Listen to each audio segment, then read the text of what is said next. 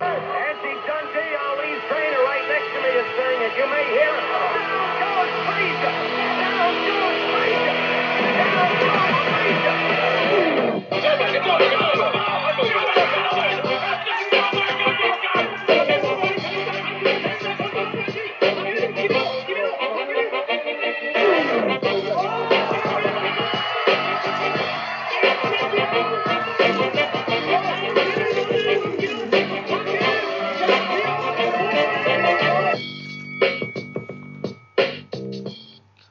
Bonsoir et bienvenue dans ce nouvel épisode de Bord du Ring où on va rattraper plus ou moins tout ce qui s'est passé au mois d'avril. Beaucoup de combats d'anglaises. Y a un ou one qu'on n'a pas couvert, qui était pas mal. L'UFC de ce week-end, donc avec Oliveira contre Gaethje principalement, qui était un excellent combat. Voilà, je pense que c'est en gros le programme. Donc en anglaise, on aura Canelo, sa défaite ce week-end, la victoire de Tyson Fury sur Dillian Whyte, Shakur Stevenson, qu'est-ce que j'oublie, Errol Spence aussi. Voilà. Et puis enfin ça, ce sera Baba qui vous en parlera parce que j'ai malheureusement pas pu voir le combat encore. C'est Cathy Taylor contre Amanda Serrano aussi. Ouais, ça va bien. Mais ouais, donc un programme chargé. Et du coup, vous l'avez un peu entendu, je suis rejoint comme d'habitude par Baba. Comment ça, Baba ? Ça va bien, en pleine forme. Et toi ? Bah, pas en pleine forme, mais ça va. Ouais, c'est le jeune qui a des problèmes de dos et le vieux qui est en pleine forme, tu vois. Ah ouais, bah ouais. Mais moi, ça me fait chier parce que les problèmes de dos, j'en avais pas avant. C'est vraiment depuis cette année, là. Avec la boxe, ça maintenait bien. Ouais. Et je me suis fait un truc cette année et ça se met à durer un petit peu, mais bon. Mais ouais. Pour information, cher auditeur, Lucas Bourdon, que vous entendez ici, est né en 1990. À toute fin. Il a eu 31 ans. J'en dis pas plus. Ouais, bah et écoute, voilà. On n'a pas entretenu la mécanique aussi bien qu'on aurait dû. C'est le début des problèmes. Les fins de trentenaire, vous le savez. Ah oui, non, mais ouais, c'est ça. Non, mais je te jure, hein, il y a eu un 30 au premier chiffre de mon âge et ça y est, il y a tout qui est tombé en ruine. Toutes les blessures, elles mettent 2 fois plus de temps, c'est magique. Ah ouais, non, c'est incroyable. À la seconde. Ça leur bourrette, ça c'est différent. Ça. Ouais, mais Samir aussi, bon. C'est n'importe quoi celui-là. Samir, quand il aura 50 ans, il passera sous les 4 minutes au kilomètre. Non.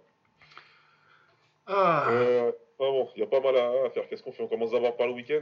Ouais, on va commencer par le week-end, par les trucs frais déjà dont on se rappelle. Et puis après, on partira sur des digressions pour pas masquer le fait qu'on a oublié les trucs d'il y a 3 semaines.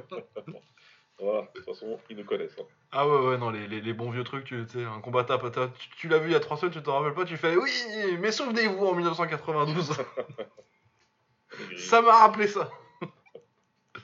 Ouais, ce week-end, l'UFC, peut-être on va commencer, c'est là où il y a le plus de trucs à dire, puis c'est ça dont j'ai envie de parler en premier, en vrai, pour une fois. Ouais, bah ouais, ça t'est pas coutume, ouais. Ouais, non, bah écoute, moi j'ai vraiment pas mal aimé l'UFC cette semaine, surtout Oliveira Gaethje, c'était court, mais c'était exactement ce que je voulais, et j'adore Charles Oliveira, c'est incroyable. J'adore le trajet de carrière de mec super hypé qui passe à mec dont on pense qu'il sera juste un mec fun de milieu de tableau finalement. Vraiment le milieu de carrière de Oliveira jusqu'à ce qu'il ait 27-28 ans, un truc comme ça, c'est une déception. Tu te dis c'est un mec qui est passé à côté. Et puis ce qu'il est devenu maintenant, c'est incroyable en termes de striking, en termes de le mix du, je pense, le meilleur grappleur offensif de l'histoire du MMA. Je pense pas qu'il y ait eu plus dangereux en termes de grappling offensif. Ouais. Et la manière dont il fait marcher son pied-point, malgré le fait qu'il a quand même un désavantage, c'est qu'il voit pas les coups arriver, quoi. C'est quand même fou, hein. Faut qu'il prenne une bonne golden pour se dire, ok, il est là. Ouais, non, c'est ça, c'est vraiment ça. Moi, je pense vraiment que, après, c'est de la théorie, mais bon, j'ai passé dans son fichier ophtalmique, mais on a vu les lunettes et il a déjà parlé du fait qu'il voyait que je sens. Et ouais, moi je pense vraiment que le fait qu'ils prennent des coups en début de combat, c'est pas une question de défense mauvaise, parce que c'est pas un mauvais boxeur défensif en fait. Une fois qu'il a... Enfin, c'est pas un grand, mais je pense que vraiment le problème c'est qu'il les voit pas arriver et qu'il faut qu'il en prenne 2-3 avant qu'ils disent bon, le truc flou, faut que je me tienne à cette distance-là et après ça marche. Ouais. Je trouve, c'est une théorie qui s'entend en tout cas parce que il y a quand même une habitude. Mais puis il y a toujours une réaction, il y a une adaptation en fait. Ouais. Tu vois, il les prend deuxième, troisième minute, les deux, trois premières minutes, il en prend à chaque fois. Et après, il prend le combat à son compte et il adapte et il prend plus les. Il les prend mieux en tout cas. Ouais. Il les prend beaucoup moins, il les accompagne beaucoup plus et il commence à trouver des contres. Et après, offensivement, c'est quelque chose. Parce que tu as dit quelque chose d'intéressant, c'est qu'au niveau du grappling, le grappling offensif, c'est probablement le meilleur de l'histoire. Comme chacun sait, j'ai pas beaucoup suivi le grappling, même si j'ai regardé beaucoup l'UFC, mais moi je suis d'accord. Après, je suis sûr qu'on pourra peut-être me contredire. Hein, bah. Moi en tout cas, je vais pas me battre avec cette opinion, pour moi je suis d'accord. Mais ce qui est super intéressant, c'est que là, à mon sens, il est même top 5 au niveau striking. Quoi. Ah oui, oui, oui. Offensif. Tout à fait. Hein. Au niveau offensif, c'est un truc de fou, la variété, l'agressivité, les changements de distance. Il sait tout faire avec les poings, avec les coudes, avec les genoux. Il les fait pas pour rien, il travaille au corps, il sait pourquoi il le fait, tu vois, les enchaînements... On voit que monsieur regarde beaucoup du kickboxing japonais. Oui. Parce que les enchaînements 1, 2, 3 en bas, d'ailleurs Lucas il l'a vu sur Twitter, il lui a attribué... Ah oui, il est kickboxeur honorifique maintenant. Il peut prendre tous les titres de Wonderboy, il peut faire genre ils sont vrais. C'est hyper impressionnant ce qu'il fait contre Gaethje. D'ailleurs c'est lui qui touche le premier, hein. Après il se fait toucher. Oui. Mais en dehors des deux fois il se fait toucher, il met en place quelque chose stratégiquement... En termes d'offense, et ça finit par tromper Gaethje, quoi. Ouais, moi j'adore son uppercut bras arrière. Superbe, il le rentre 3-4 fois au moins, tu vois.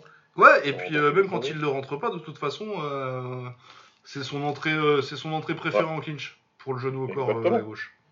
Il rentre uppercut, il prend le clinch en femme et il lâche ses genoux, mais comme n'importe quel mec qui fait du muay le ferait. Derrière, il fait rater Gaethje qui lui. Après, encore une fois, on peut spéculer, mais le fait qu'il se soit fait toucher, probablement, déjà, il perd ses moyens. Et puis après, il swing n'importe comment, en fait, Gaethje. Clairement, ouais, après, bon, c'est Gaethje. Sur un crochet du gauche, il tombe par terre. À un moment.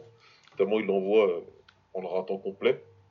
Alors que lui, il est très tranquille. Oliveira, toujours ses jambes derrière lui, toujours bien comme il faut. Ah ouais, puis les uppercuts, c'est toujours du compact, corps groupé et tout. C'est magnifique. Ouais, tu vois, c'est vraiment le muay, tu vois. C'est vraiment l'anglaise du muay. Bien compact, ouais. Un peu comme Bouganem.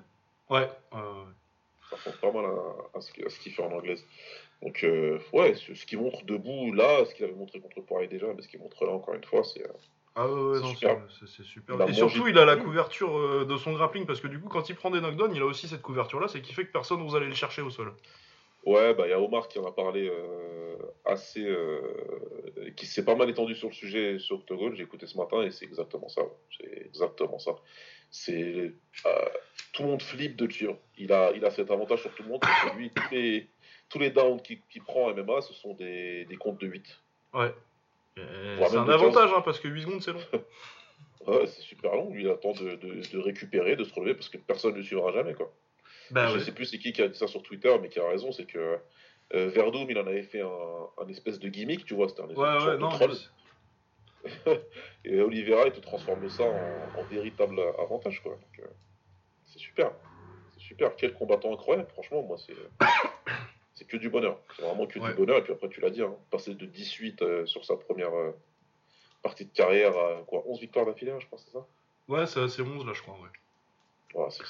Ouais. Oui, c'est vraiment. Puis en plus, il a l'air cool, et en plus, il prouve qu'il faut regarder du kick. Bah voilà, c'est la preuve. Propagandiste. Ah ouais, hein, parce que on les a pas vus, tout est sur Masaki Noiri, les mecs pas champions des légers. Bah voilà. Exactement. Non, ouais, non, je suis. Et puis non, mais puis même pour Gaethje, c'est un round super fun. Je sais pas si je regrette que ça ait pas duré un peu plus longtemps, mais c'était ce que j'attendais sur 3 minutes 22. Ouais, je pense que ça c'était tout. De toute façon, c'était un combat sauvage quoi qu'il arrive. Maintenant, je suis plutôt d'accord. J'aurais bien aimé que ça se passe plus vite. Moi, bah évidemment, on n'a pas fait de preview, donc ça peut paraître après l'acte, on peut dire ce qu'on veut, hein. Mais ouais, quand j'en discutais avec 2-3 personnes, moi, je m'attendais à soumission de Charles, parce que ce que Gaethje avait montré au sol contre Khabib, je me suis dit, mais de toute façon, dès l'instant, ça va au sol, il est mort. Ah, moi j'avais peur du KO au premier round quand même. Aucune chance. Par contre, oui, je te disais, ça c'était le chemin de la victoire pour Charles, et comme je suis fan de lui, j'y croyais. Mais je sais que Gaethje, comme il tape fort, si jamais il le touchait. Ah ouais, moi je trouve que c'était un des pires match-up Gaethje. Si ça passait le premier, deuxième round, j'avais pas trop. Ou alors vraiment, tu sais, à moins qu'il vraiment il ait pris une rousse complète qui le. Tu sais, les premiers rounds qui sont des KO en fait, parce que le mec revient jamais et que. Voilà, c'est ça. Mais. Et ça, franchement, ça me faisait très peur avec Gaethje parce que bah, c'est quand même un puncher. Ah, c'est ça, j'avais peur que bah. Tu peux tomber sur ton dos, hein, si t'es déconnecté, tu dors. C'était ça surtout. Mais ouais, non, moi j'étais pas hyper confiant pour Oliveira parce que de toute façon tu peux pas être confiant en un mec qui prend autant de coups contre un mec contre Gaethje, quoi. Même si pour moi il était quand même un petit peu favori, je voyais plus. Mais ouais, non, c'est un combat difficile. Ouais, en tout cas c'est un run incroyable. Je voudrais le voir contre Makachev, moi personnellement. Ah bah c'est... Oui. Ouais, tu sais pas, hein. Connor, il peut revenir, hein. Non, mais ce que je veux, c'est Makachev, mais le risque Connor, c'est du 50-50. Ouais. Tout simplement. Maintenant, il y a un combat qui peut être fun à faire, si l'UFC pas envie de jouer au con. C'est tu mets Connor contre Chandler et tu laisses Oliveira prendre Makachev, mais bon, c'est l'UFC, comme t'as dit, c'est Connor, donc voilà. Ah, je sais pas, après, ça Connor, il a l'air. Ouais, ils sont foutus de le faire, mais je crois que même là, ça devient quand même compliqué de lui filer un title shot directement à chaque fois qu'il revient. Ah, c'est chaud. Surtout que je regarde jamais rien de ce qu'il fait, mais comme j'arrêtais pas d'entendre dire qu'il était en ce moment hyper balèze, j'ai été regarder vite fait et ouais, putain. Ah oui, non. Limite, à moi, je me demande si on parle revoir en welter plutôt, mais. Bah, je pense pas qu'il. Là, comme il est, je vois pas redescendre en fait. Ah, à ce stade-là, ça va être difficile, ouais. Et ce serait stupide de le faire. Dernière photo que j'ai vue, oui, c'est assez terrible. Ouais, c'est... toujours c'est ringard. C'est gratuit. Mais ouais, non. C'est ringard avec ses polos rentrés, là, les sphères, c'est putain. Bref. Ouais, donc là. Ouais, c'est polos trop petits surtout. Ouais. Parce que là, c'est du S, mon garçon. T'es à 95 kilos. Ça, le ringard de base, quoi. Je prends un truc trop petit, je rentre dans mon pantalon, je bombe le torse dès qu'il y a de photo, même si je suis assis, donc du coup ça fait une pose bizarre. Ouais, puis il écarte les épaules en plus, lui. Ouais, voilà, tu vois. Et tu sais, il fait le visage, tu vois, parce qu'on sait qu'il est en train de retenir sa respiration, donc il n'y a rien qui va. Mais ouais, non, excellent combat. Après, on se doute qu'avec Charles, ça ne durera pas non plus des siècles, parce qu'il a déjà 32 ans. Et que quand tu prends deux donnes par combat.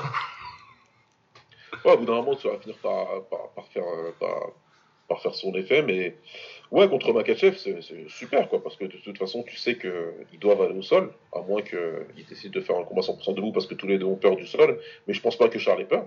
Non, Charles, il a pas peur. Donc, je pense pas que Makachev non plus, en vrai. Voilà.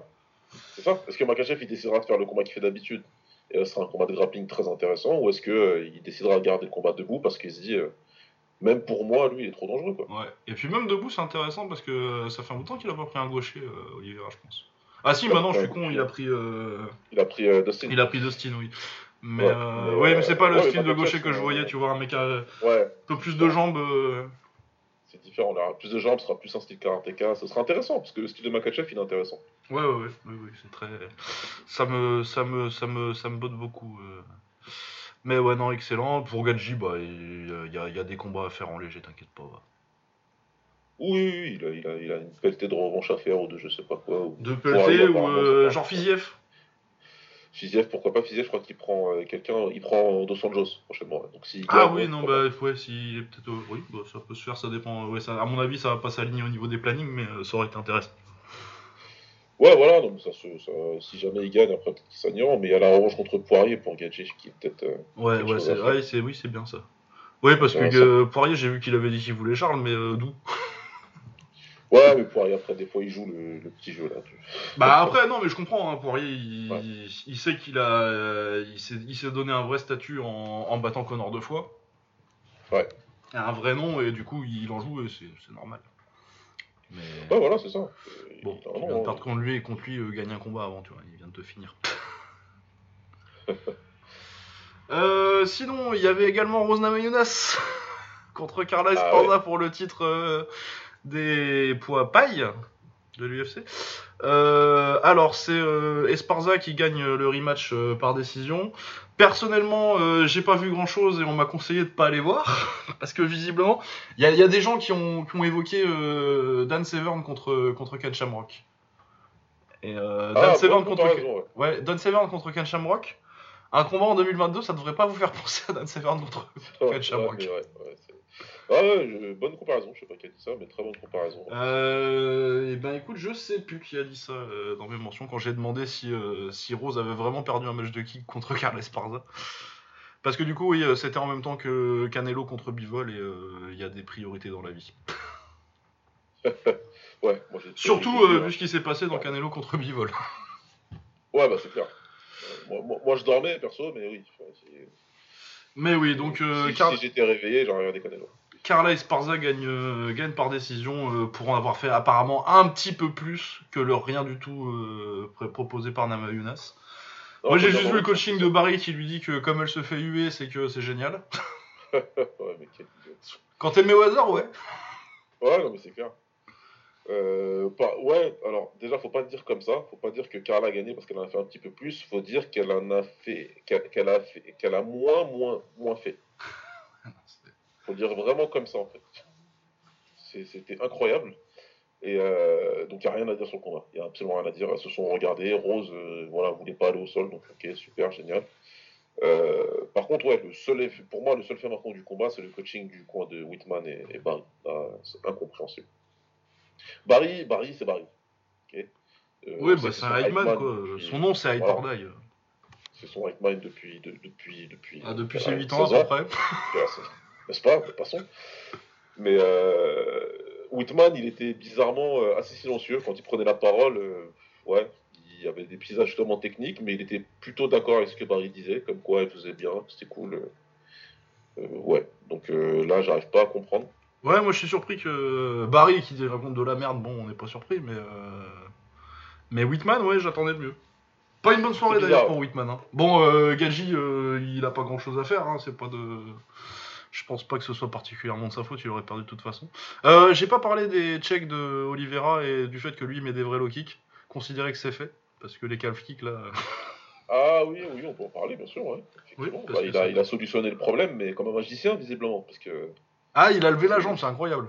C'est de la sorcellerie de faire ça. À ce niveau-là, le truc indéfendable, on ne pouvait pas défendre sur ce coup-là, apparemment. Ah, il a bloqué contre, dis donc. Ouais. Incroyable. Mais oui, donc Carla Esparza, je crois que... Effectivement, pour Gaethje, il ne peut pas faire grand-chose, Whitman. Même s'il l'a quand même pas mal corrigé. Après, quand le mec, il pète les plombs, il ne peut pas faire grand-chose. Ouais, et puis mais de toute façon, là, t'as pas... c'est bien beau, tu sais, tu peux... Bon, après, t'as la partie gameplan et tout, mais qu'est-ce que tu vas gameplaner pour Gaethje, c'est pas... Non, mais voilà, il fait... J'ai déjà vu faire des trucs. Et puis, en plus, là, il a pas son combattant qui revient dans un coin pour faire des ajustements, donc vu que ça finit au premier round. Donc, tu peux pas... Ouais, il peut rien dire du tout, ça c'est clair. Après, ils en ont parlé aussi longuement, les poteaux d'Octogone, d'ailleurs ils avaient Alex avec eux, Alex Herbinet, qui en a aussi beaucoup parlé. Ils se posaient la question de... Est-ce qu'on n'a pas un petit peu trop gonflé l'ami Whitman en fait? Je pense pas, personnellement. Après, il y a des cycles dans tous les gyms. Hein. Ça c'est clair, ils en ont parlé aussi.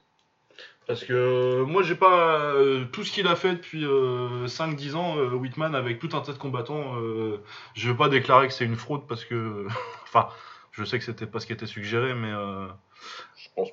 moi je pense que ça reste un coach top 5 en MMA. Après c'est vrai que oui récemment ces combattants ils sont pas sur un cycle de performance hyper c'est ça moi qui m'intéresse parce qu'au-delà de la défaite de Gaethje et Rose, comme tu l'as dit, hein, Gaethje c'était déjà plus probable en tout cas, ou possible. Rose, je pense que personne ne s'attendait à ce qu'elle fasse un combat comme ça. On a du mal à comprendre.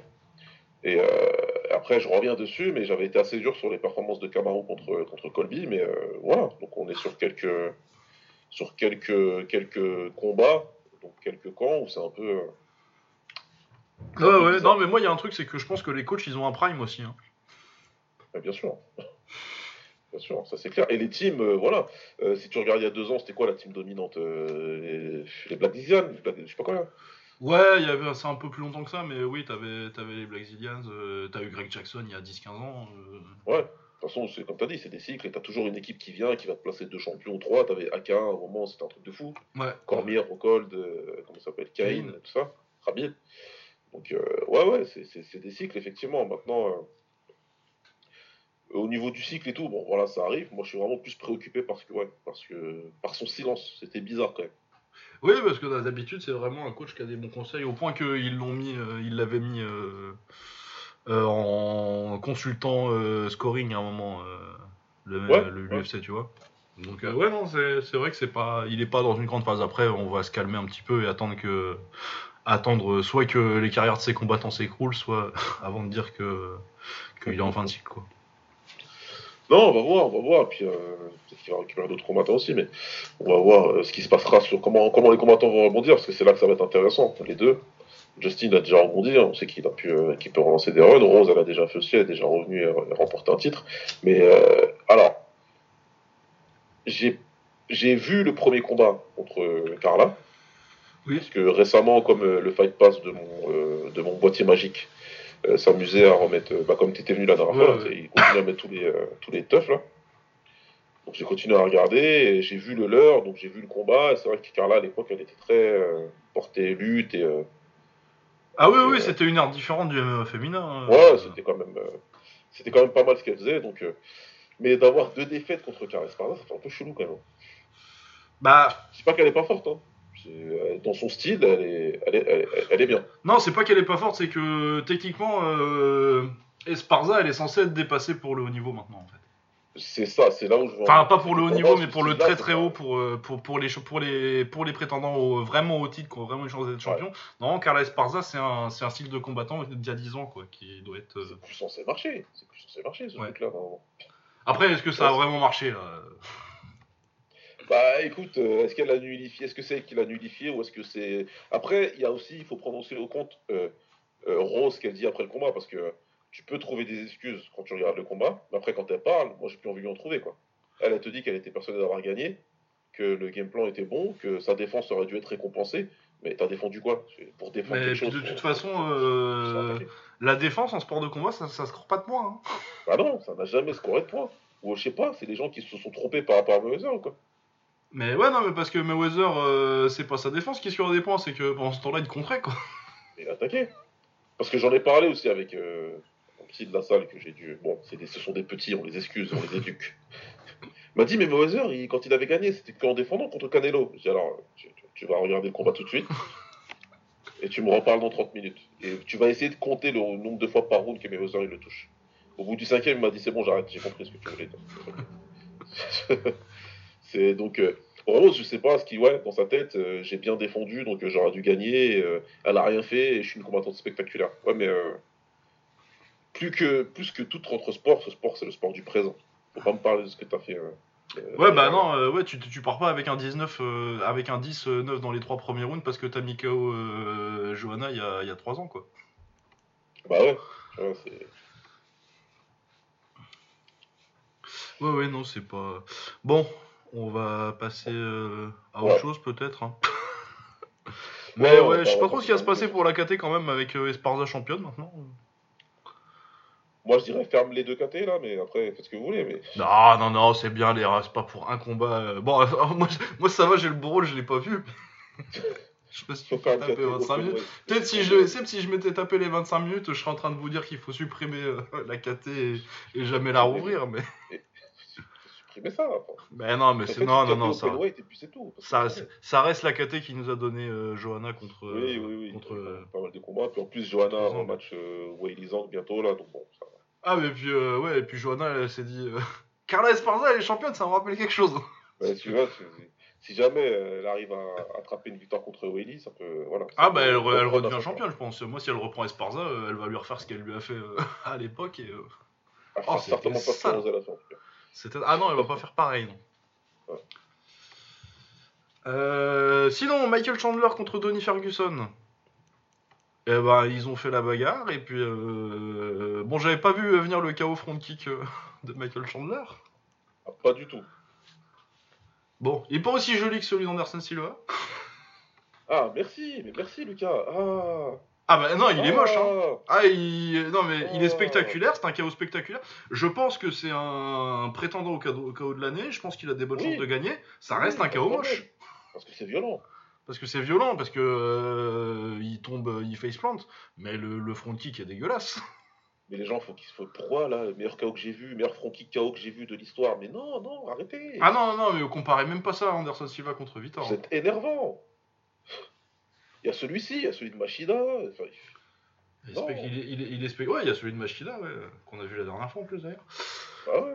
Ah non, non, oui, Michael Chandler, non, c'est un prétendant au KO de l'année. Après, le front kick est pas très beau, quoi. Bah non, mais je m'attends pas à ce que Michael Chandler il fasse des KO très beaux, hein, de toute façon.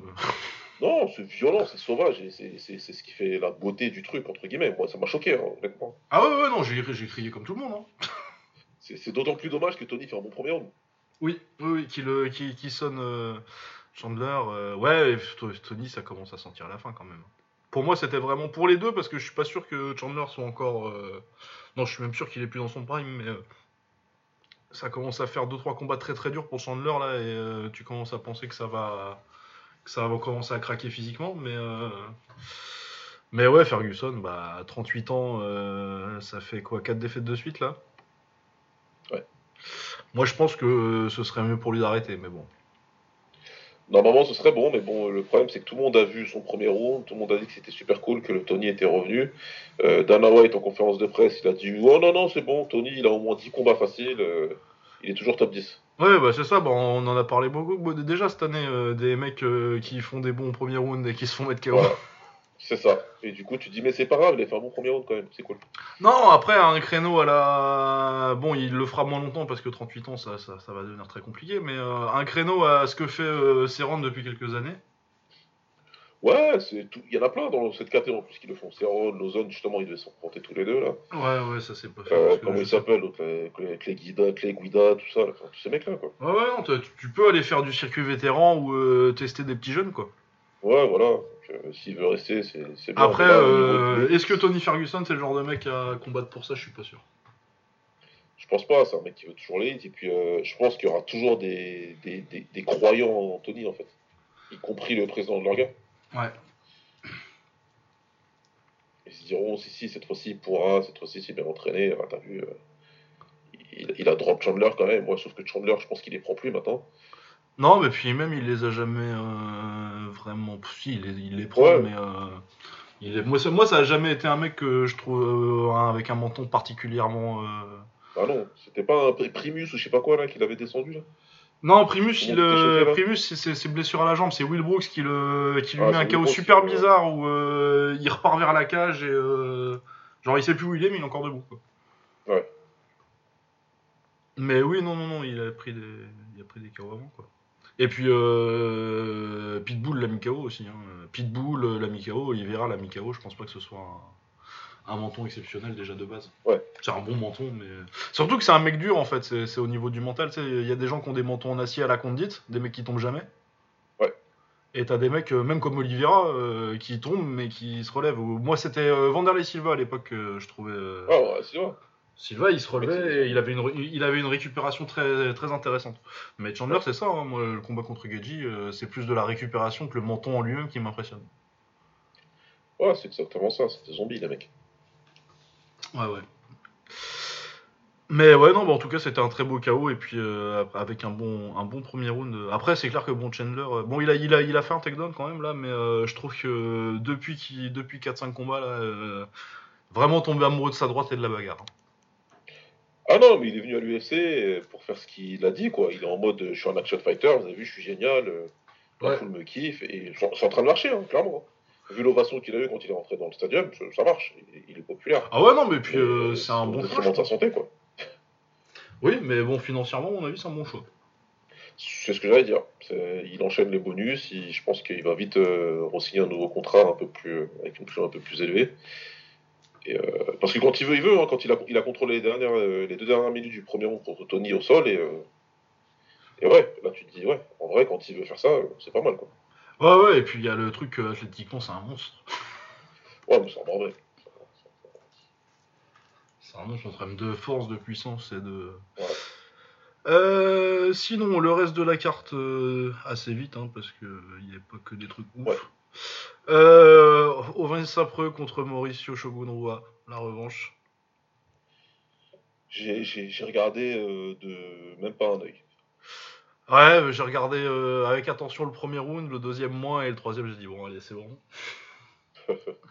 Non, bah oui, bah Shogun, faut arrêter, c'est tout. Bah, ce serait bien, ouais. Ce serait, je sais pas combien de combats lui reste dans son contrat, mais ce serait vraiment bien.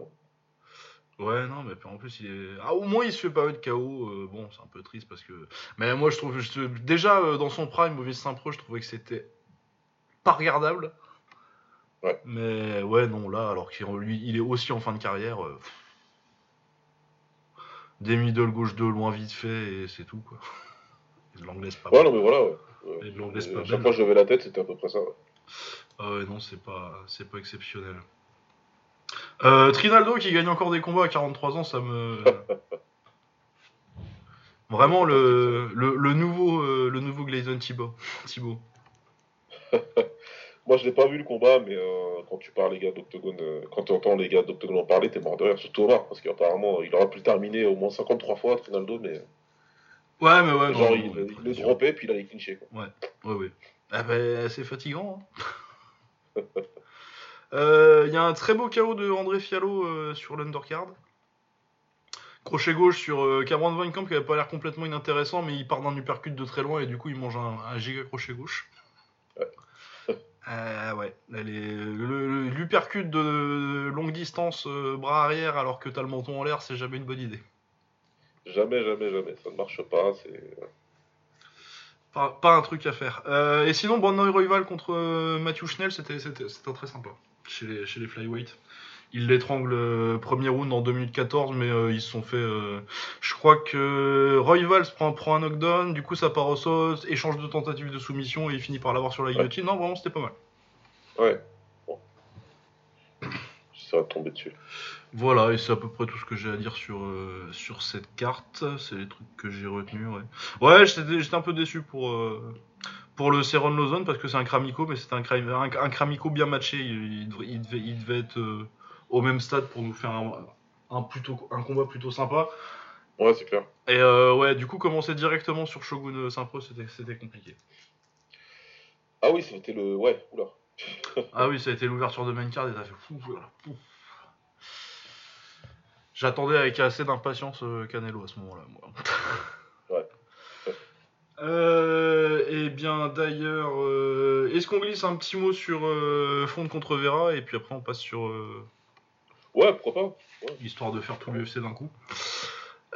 Du coup, Rob Font contre Marlon Vera, combat très sympa, j'ai bien aimé, moi, le main event du Fight Night de la semaine dernière. Parce que j'aime beaucoup Rob Font, j'aime beaucoup sa boxe. Par contre, ouais, là, il a pas de chance parce que il fait des très bons rounds, sauf qu'il y en a trois où il finit la dernière minute au bord de la mort, quoi. Je crois qu'il y a un coup de pierre tourné, il y a un genou qui l'envoie au tapis, et l'autre, je sais plus ce que c'est, le troisième knockdown. Ouais, je sais plus, je crois qu'il y a un sidekick, en gros, un truc comme ça. Ouais, je confonds le sidekick et le retourné, donc ouais, il y a un sidekick, enfin une espèce de hook kick sidekick. Ouais. Plus un hook kick, moi, je trouve, sur la trajectoire. Qui est joli, hein. Et il y a un genou qui fait très mal à Font, je crois que c'est celui du 3e ou 4e round. Et oui, du coup, ouais, en général, le volume sur tout le combat, il est sur Font, hein. De toute façon, vous avez vu les stats, c'est un truc, je crois qu'il y a un différentiel de stats de 150 à 60 pour Font, mais comme il prend 3 knockdowns énormes, c'est logique qu'il perde le combat. Ça me rappelle Ramon Dekkers contre Dwayne Ludwig, en K1. Ah oui, ouais, oh putain. Ouais, où Ludwig il gagne tous les rounds, mais comme il va au tapis à tous les rounds, il perd le combat. Ouais. Contre un vieux Ramon Dekkers, hein, c'est au début des années 2000, c'est même pas au début, c'est genre peut-être même 2006. Ouais, c'est quand... ouais, c'est 2006, c'est quand. 2006, quoi. Ah, c'est ça, c'est quand Ramon, c'est un Power Ranger, ce truc. Voilà, il fait à peu près 1m70 cubes. Ouais. Et ouais, c'est vrai que 2005-2006, pour le coup, ils avaient ramené Ramon Dekkers et Ryan Simpson. Je sais pas ce qu'il leur avait pris, tu vois. Ryan Simpson, il était encore là en 2006 quand même. Ah, il fait un bon combat contre Kishenko, putain, c'était n'importe quoi ça aussi. Hein. C'est normal, ces mecs-là. Ouais. Elle était pas si vieux que ça, c'est Simpson, c'est quand même une génération un peu plus. Ouais, il est un petit peu plus jeune que Dekkers. Il avait quoi, entre 30, peut-être 35 ans, quelque chose comme ça. Ouais, un peu moins, mais peut-être même en 2006. Hein, je me demande s'il a pas genre 31-32. Ah ouais, ouais, j'aurais plus vu que ça. Ouais, parce qu'il arrête plus tard que ça, je crois. Ouais. Parce que je pense continue encore un peu après. Il fait des K1 Max East Europe et tout encore. Sinon, André Fili a pris un joli KO en contre John Anderson Brito en 41 secondes, et c'est tout ce que j'ai retenu de cette carte. Sinon, non, t'as retenu que John Anderson, c'était un prénom que tu. Non, le KO il était bien. Hein? Non, le KO était vraiment très bien. Mais c'est vrai que John Anderson, c'est un prénom qui me fait. J'adore les Brésiliens. J'adore les Brésiliens. Voilà, c'était à peu près tout pour le MMA. Oui, parce que les deux cartes d'avant, faut pas déconner. Ouais, non, merci. Du coup, l'anglaise Canelo Alvarez contre Dimitri Bivol. Canelo, à force de prendre des très forts à chaque fois, on va pas lui jeter la pierre, mais Icarus. Des fois ça passe pas. Hein. Le syndrome d'Icarus. Tu voles près du soleil, à un moment tu vas finir par te cramer. Hein. Ouais, non, mais puis énorme performance de Bivol, parce qu'on savait, moi j'ai toujours pensé que c'était le mec le plus dangereux dans les noms, c'est plus dangereux pour lui que Saunders, que... Ouais. C'est qui l'a pris juste avant je sais plus comment... merde, c'est qui déjà ? Attends, je regarde dessus. Ah, c'est... Non, parce que on m'a dit un truc qui m'a fait plaisir, en plus, pour le coup. C'est le super moyen... C'était ça la meuf. Non, ça c'est Bivol qui a pris ça la meuf. Moi je parlais de Canelo. Ah non, merde. C'est Calais Plant. Ouais. Pour moi, Bivol c'est quand même plus dangereux. C'est que le combat, moi je dormais. Voilà. Ouais. J'ai vu le combat que le lendemain matin. Mais le premier message que j'avais, c'est maintenant je comprends pourquoi vous étiez toujours frustré quand Bivol et quand vous parlez d'un combat de Bivol. Ah bah oui, voilà, oui. Ça m'a fait plaisir de recevoir ce message. Oui, parce que Bivol, il est sur une série, je crois que c'est 5 ou 6 décisions assez chiantes depuis qu'il est champion, en fait, parce que je crois qu'il met KO Sullivan Barrera pour le titre, et après, il y a beaucoup de décisions où... tu vois le talent, hein, mais il se met toujours juste un peu au-dessus, et oui, quand tu mets un adversaire à son niveau, du coup, parce qu'on peut parler de son niveau maintenant, ouais, on est sûr, bah, ça donne une très belle performance de Bivol qui a... De toute façon, j'ai jamais vu... je crois pas que j'ai déjà vu quelqu'un passer les défenses de Canelo avec autant de consistance et de régularité, en fait. Même ceux qui l'ont battu, tu vois, Floyd, il l'a pas touché aussi souvent, il l'a mis dans le vent et il l'a contré, tu vois. Ouais. Ouais. Et ouais. Golovkin, il l'a touché fort, mais pas aussi souvent non plus. Ouais, et Lara, c'était pareil. Oui. Tu vois, oui, parce qu'ici, on parle des vraies décisions, on parle pas des... Mais ça, vous le savez déjà. Donc ouais, non, c'est vrai que parmi tous les mecs qui l'ont battu ou mis en difficulté, ouais. Ah, mais qui arrivent comme ça, qui combinaison sur combinaison, et Canelo ne trouve pas la solution, c'est impressionnant. Ouais, ou t'as 3 coups sur 5 qui touchent dans la combinaison, d'habitude c'est 1 sur 6, quoi. Ouais. Et après, il se passe 2 minutes avant que t'en remettes un, tu vois. C'est ouf, quand même. C'est ouf. Et entre-temps, jab, non-stop. Ah ouais, non, c'est une performance incroyable, parce que... Bon, je pense que Canelo, on n'a pas vu le meilleur Canelo qu'on puisse voir.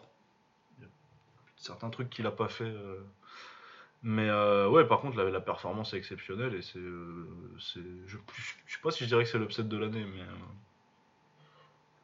mais je sais pas, bon, après si on parle niveau bookie, il y a des chances, mais après ouais, quand tu connais, tout le monde savait, je pense, enfin tous ceux qui suivent la boxe savaient qu'il y avait un vrai risque là. Oui, que c'était un combat risqué. Après, je pense pas qu'il y a des gens qui voyaient une performance comme ça, tu vois. Genre une décision vraiment claire. J'ai pas. Je pense que j'ai pas scoré exactement les rounds, mais je pense qu'il n'y a pas plus de 4 rounds pour. Moi, j'ai mis 4 au mieux. Ouais, c'est ça. Moi, j'avais un mieux du mieux 8-4 et pas du tout 115-113 des juges. Ouais, ça. Déjà qu'ils aient donné le bon vainqueur, on est content. Ouais, à Vegas, c'est déjà pas mal. Mais ouais, j'avais au moins 8-4 et ouais, c'est vraiment super impressionnant ce qu'il a fait. C'est super impressionnant, Bivol. Et après, comme tu l'as dit, c'était pas le Canelo optimal. Après, c'est sûrement de la faute de Bivol. Et j'ai trouvé que Canelo, là, il a commencé à reculer assez facilement. Ouais, et surtout, il a accepté de reculer beaucoup. Tu vois, ouais. Et c'est ça la question que je me posais. Est-ce qu'il a accepté de reculer pour pouvoir mieux parce qu'il s'est dit je vais pouvoir contrer mieux, ou est-ce qu'il a perdu le défi Moi, c'est un moment qui m'a marqué, ça doit être vers le milieu du combat, entre le 4 et le 6e, un truc comme ça. Il y a un échange dans les cordes où celui où Canelo il en prend 4 au début et après il fait semblant que c'était rien du tout. Tu vois, ouais, enchaînement, ouais. Et où vraiment c'est symbolique parce que ça arrive, tu sais, les enchaînements où après il ouvre la porte là et il repart sur le côté, Canelo. Ouais. Et tu dis, ouais, d'habitude tu fais ça, mais tu prends pas 3 coups sur les 4 qui sont venus, quoi. Bah c'est ça, là j'en prends 4 et tu sens qu'il est frustré, qu'il trouve pas vraiment la solution, quoi. Ouais, je sais pas, j'aurais attendu peut-être plus de travail au corps, mais en fait le truc c'est que Bivol il s'est vraiment concentré sur le fait, bah déjà il est un peu plus grand et du coup sur se concentrer sur des trucs qui sont pour lui donner très peu de situations de contre claires où exactement. Tu vas pouvoir lui... Exactement. J'allais dire, je l'ai vu essayer de travailler au corps plusieurs fois. Oui, il a essayé. Bivol, il le voyait, il redescendait le coude à chaque fois comme il fallait pour pas prendre le crochet au foie. Enfin, défensivement, c'était très fort ce qu'il a fait Bivol, sûr. Ouais, en termes de gestion, surtout c'est la gestion de d'où était le combat à chaque instant en fait, parce que même les phases où il a besoin de récupérer un petit peu, il laisse Canelo avancer, mais vas-y, bon bah tu vas mettre des grosses droites dans mon bras et puis bon, c'est pas grave. Ouais, c'est ça. Il prenait tout dans la garde, une garde très haute, très compacte, rien à dire. Et Canelo, il n'arrivait pas à travailler autour de la garde, il n'arrivait pas à casser. D'habitude, il le fait très bien. Il a même essayé plusieurs fois de faker, là, comme il fait d'habitude, le crochet au corps pour remonter à la tête, mais ça arrivait dans les points. C'est un sans faute, comme on en voit des fois dans la boxe. Mais là, c'était un vrai sans faute, quoi. Ouais, et contre le numéro 1 mondial, quoi. Ouais. Donc ouais, non, mais et puis je suis très content qu'on ait enfin... J'espère que du coup ça va faire de Bivol un mec qui arrête de boxer des mecs qui devraient pas boxer. Après je pense pas que c'était entièrement sa faute dans son début de règne. Hein. Je pense qu'il y a pas grand monde qui se bouscule pour aller le boxer. Voilà. Il y avait personne et il a battu les mecs qui sont venus, les comment ça s'appelle, Joe Smith, tout ça là. Et il y avait pas par rapport, les autres voulaient pas venir contre Beterbiev, ce que je comprends, c'est compliqué. Ouais, non, ben, à part Canelo, ouais, il y avait pas... Mais ouais, donc, et bon, on va quand même pas trop s'acharner sur Canelo, qui a pris Jacobs, Golovkin, Kovalev, Smith, Saunders et Plant. Bon, il y a Yildirim entre les deux, mais c'est dans une année où il combat 3 fois, donc on lui en voudra pas. Mais ouais, ce que j'allais dire. Quand un mec, il combat 3 fois dans l'année, tu t'en fous du ton-up qu'il a pris. Ouais. Il l'a pris, tu vois, donc... Ça reste respectable, et puis surtout c'est respectable, on le dit depuis qu'on a commencé le podcast, tous les mecs qui dare to be great, c'est que du respect les mecs, c'est que du respect, tu montes, et quand il a choisi cet adversaire-là, la plupart des spécialistes, j'en ai parlé un petit peu avec Kyle ou d'autres, disaient « Ah ouais, il prend le mec le plus compliqué », parce que Beterbiev c'est un épouvantail, certes, mais un boxeur contre Canelo peut travailler, quoi. Ouais, c'est ça, moi j'ai vu des gens qui se demandaient si Beterbiev pouvait faire la même chose, voire stopper Canelo. Moi je suis pas convaincu du tout. C'est pas du tout le même boxeur. Là, avec Bivol, tu sens vraiment toute l'école amateur russe. Il a son truc, il a la discipline, il a la technique, il avait vraiment tout ce qu'il fallait, les jambes, le footwork. C'était vraiment très, très académique et en même temps très fort, quoi. Beterbiev, c'est autre chose. C'est un destructeur, tout simplement, quoi. Donc il va attendre patiemment, il va essayer de te détruire. Mais pendant ce temps-là, contre un mec comme Canelo, il perd les rounds. Oui, c'est ça. La question, c'est est-ce qu'il le descend ou est-ce qu'il le descend pas. S'il le descend pas, il perd le combat. Je pense pas ça autrement, en fait. Non, ouais, je suis tout à fait d'accord. Ouais, c'est trop de temps, le combat. Je vois pas. C'est pas pour moi, non, ouais. Mais ouais, le travail de jab, bah surtout, c'est des trucs simples, hein, du 1-2-3, du 1-2-3, 1-2-3. Ouais. Mais ouais, non, j'étais vachement impressionné par comment c'était facile pour lui, parce que depuis Golovkin, Canelo, pour le toucher, si tu le touches une fois par round, t'es bien. Hein. Ouais, tu touchais plus. Et là, ouais, il l'a touché facilement dès le début du combat, et surtout le combat, tu vois, il n'y a pas eu de genre, il le laissait travailler. Ouais.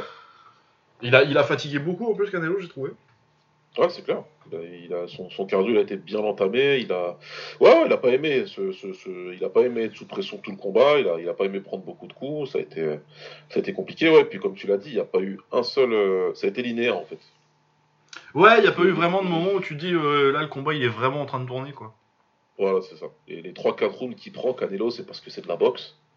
et qu'il arrive quand même à faire quelque chose où tu peux lui donner le round, mais de façon très serrée, quoi. C'est même pas les rounds que lui il a gagné, c'est pas les rounds que Bivol il a gagné. Ouais, je suis tout à fait d'accord. Donc ouais, vraiment super impressionnant. Bon, Canelo il veut sa revanche. Bah il a bien raison. Hein. Et pourquoi pas, hein. De toute façon, il faut toujours essayer. Il y en a beaucoup qui sont très pessimistes. Après, écoute, on a déjà vu des mecs réussir à renverser la situation. Donc, il a du travail, il a un très bon coach. Lui, c'est un très bon boxeur, très intelligent. Ils ont beaucoup de travail, certes, mais je lui donne beaucoup plus de chances de gagner une revanche que j'en donne à Joshua de gagner sa revanche contre Usyk. Oui, là, ouais, il n'y a même pas photo. Ouais. Tu vois, il n'y a pas de problème là-dessus. Donc, ce qui pourrait être... dramatique pour Canelo, c'est imagine ils font la revanche, Bivol il la gagne et ensuite Bivol il dit c'est quoi, je descends prendre tes ceintures. Ouais, je sais pas s'il peut descendre Bivol. Ouais, il passe. Bah, il a dit qu'il pourrait le faire sans problème lui. Mais bon, après c'est des boxeurs, tu les connais. Ouais, mais en vrai j'y réfléchis, il était pas si... la différence de taille était pas non plus tu vois, c'était beaucoup moins impressionnant que la différence de taille Kovalev Alvarez. Ouais. Mais ouais, ce serait vicieux. Écoute, moi, à sa place, s'il y a moyen, je le fais. Ah ouais, bah oui. Non, mais... Ah, tu dis, ouais, on fait la revanche, mais en super moyen. Ouais, pour la revanche, bah, merci, tu m'enlèves de la bouche. C'est-à-dire, pour la revanche, tu dis à l'agent, tu sais quoi, demande-lui s'il veut la faire en super moyen, la revanche, comme ça. Ouais, comme ça, il n'y a pas d'excuse, le poids, tout ça. Ouais, et je gagne 100% si je gagne. Ah ouais. Ah non, c'est intéressant. Ben ouais, non, mais moi, j'ai hâte de voir. On a eu un très bon. C'était un bon combat en plus, hein, c'était pas non plus. Ouais. C'était une victoire claire pour. Faut pas se dire que Canelo il a été en dessous des standards qu'on fait de lui le meilleur boxeur du monde pendant 3 ans quoi. Ouais non pas du tout, il est tombé sur plus fort. Ouais c'est ça. Ouais. Mais c'est pas devenu. Non ouais c'était une très belle victoire et un très beau combat de boxe. Ouais. J'étais très content de voir ça. Autre combat, je vais pas trop m'attarder sur la carte là parce que moi j'ai vu un petit peu Montanalov contre c'était qui l'autre je me rappelle plus du nom de son adversaire. Bah, je sais pas mais j'ai pas vu la carte. Bah c'était le main event. Il y a Ergovic que... Ah non Ergovic il a pas boxé, il a été remplacé, c'est pour ça que Ergovic devait boxer, il n'a pas été remplacé. Contre Gabriel Colas Valenzuela, il a gagné par décision. Ça démarrait pas mal le combat de Montanalov. Il l'envoie au tapis, après il va lui-même au tapis et je pense que ça les a tous les deux un peu refroidis en fait. Ah oui, d'accord. Tu vois, ça reste plus loin après et ils gagnent au point dans un combat où ils s'engagent plus trop une fois que les deux ont été au tapis en fait. Ouais. Mais bon, c'était pas celui que je suivais avec particulièrement d'attention non plus. J'étais entre ça et l'UFC. Voilà. Ensuite, Tyson Fury. Tyson Fury, bien sûr. Tyson Fury. Combat contre Dillian Whyte qui est, à part le KO, j'ai pas trouvé exceptionnel. Ouais, c'était chiant. Ouais, hein. C'était chiant, c'était super chiant. Whyte, il a fait n'importe quoi. Pouvait-il faire mieux? Je ne sais pas. Mieux peut-être, ouais. Après, pouvait-il gagner? Non. Non, enfin voilà. Donc en vrai, on s'en fout. Ouais, non, très belle uppercut. Par contre, le KO est très bien, mais. Ouais, super. Mais oui, non, c'était un combat pas comme Furia parfois un peu chiant. Standard. Bah, ça lui arrive souvent quand il est sur des mecs qui le motivent pas trop. Je pense que Wilder, ça le motivait beaucoup et. White, visiblement, un peu moins. Ouais, de toute façon, depuis le départ, il voulait pas le faire. C'est une fois qu'il s'est mis dedans qu'il a fait le job au niveau hype et tout. Par contre, il était vraiment en mode c'est mon dernier combat, donc il a fait tout ce qu'il pouvait au niveau du spectacle en dehors du ring, en tout cas. Oui. Et après, dans le ring, bah écoute, il a attendu que ça se passe. Hein. Il a établi son jab, comme d'habitude. Il a travaillé tranquille. Et dès qu'il a vu une ouverture, et puis, on a eu une entrée directement dans le top 5 des meilleures excuses de l'histoire d'une défaite. Bravo Dillian Whyte pour dire qu'il n'a pas mis KO. C'est parce qu'il m'a poussé. Oui, c'est parce qu'il l'a poussé après, oui. Parce que c'est un uppercut et une poussette juste derrière. Et c'est la poussette. L'uppercut, j'ai rien senti, mais quand il m'a poussé, ma tête, elle a cogné par terre et c'est comme ça que j'ai été KO. Top 5 direct. Hein. Ah, elle est bien, ouais. Elle est bien. Pas mal, je l'aime beaucoup. Franchement, pas mal. Ça colle avec le scénario. Voilà. Ses enfants pourront y croire. Ah non, c'est bien, non, il fallait la trouver, elle est pas mal, faut étudier le film et tout, tu dis, ça peut passer. Non, oui, non, je pense que ça n'a pas grand-chose à voir avec la poussette si tu te relèves pas avant 10. Ouais, je comprends. Ouais, bon, par contre, bon, sa retraite, t'y crois? Moi, j'y crois un peu. J'y crois un petit peu, ouais. J'y crois un petit peu comme je croyais à celle de Khabib à l'époque. Oui, voilà. Et on croit tout... Moi, je crois toujours à celle de Khabib. Pour l'instant, voilà. Ouais, pour non, l'instant, j'y crois. J'y crois déjà par rapport à comment la soirée s'est déroulée. C'était vraiment, tu sentais que le mec, il était... Voilà, puis sur le ring, à la fin, c'était trop marrant. Tu sais, le mec, il était en mode kermesse. C'est fini, quoi. Mais ouais, puis le personnage, comment allait sa carrière, je pense qu'il a gagné suffisamment d'argent à son, dans sa tête à lui, quoi. Ça doit être... Ouais, je pense que si le combat contre Joshua était plus près à l'horizon, tu vois. Ouais, voilà. Peut-être il restait, mais Usyk, visiblement, il a pas envie du tout. Il veut pas du tout, donc moi, c'est ce que je disais. Je veux le croire, sa retraite. Mais si d'aventure Joshua bat Usyk, ah là il y a moyen. Mais c'est ce scénario où, à mon avis, parce que voilà. Joshua Fury, c'est un chèque auquel tu peux pas dire non, je pense. Bah voilà, c'est ça. Donc il le ferait, mais si c'est pour aller contre Usyk, il veut pas. T'as pas envie. Non, oui. Et puis ben non, mais ouais, vu le caractère du mec, il a disparu pendant 3 ans avec sa dépression, tout ça. Ouais, voilà. Ça me surprendrait pas qu'il juste il a pas envie de boxer et qu'il se dit bon, de toute façon, je suis assez riche. C'est ça. Voilà, donc ouais, j'y crois. J'y crois s'il n'y a pas une opportunité de boxer un Joshua qui se présente un peu par surprise, parce que je suis d'accord, je pense pas que Joshua batte Usyk. Mais oui, je suis très déçu qu'on voit pas Usyk Fury. Après, d'un point de vue purement analyse pragmatique de business, je comprends pourquoi il le fait pas. Ouais, de ce point de vue-là, ouais, bien sûr. Du point de vue entreprise Tyson Fury, tu vois. Voilà, Tyson Fury SARL, je comprends pourquoi tu le boffes. La marque, je comprends. Et le fan est... Oui, non, le fan, t'es dévasté de pas voir ça, quoi. Je suis super déçu, et très franchement, pour moi, c'est une grosse tâche sur Legacy, la Fury. Je suis désolé. T'as un mec comme ça, tu prends pas... Hein. Et après, vous nous parlez de Mohamed Ali, que c'est le plus grand depuis... Non, les gars, non. Ouais, non, mais je suis d'accord. Je respecte tout ce qu'il a fait, Fury. C'est un combattant incroyable.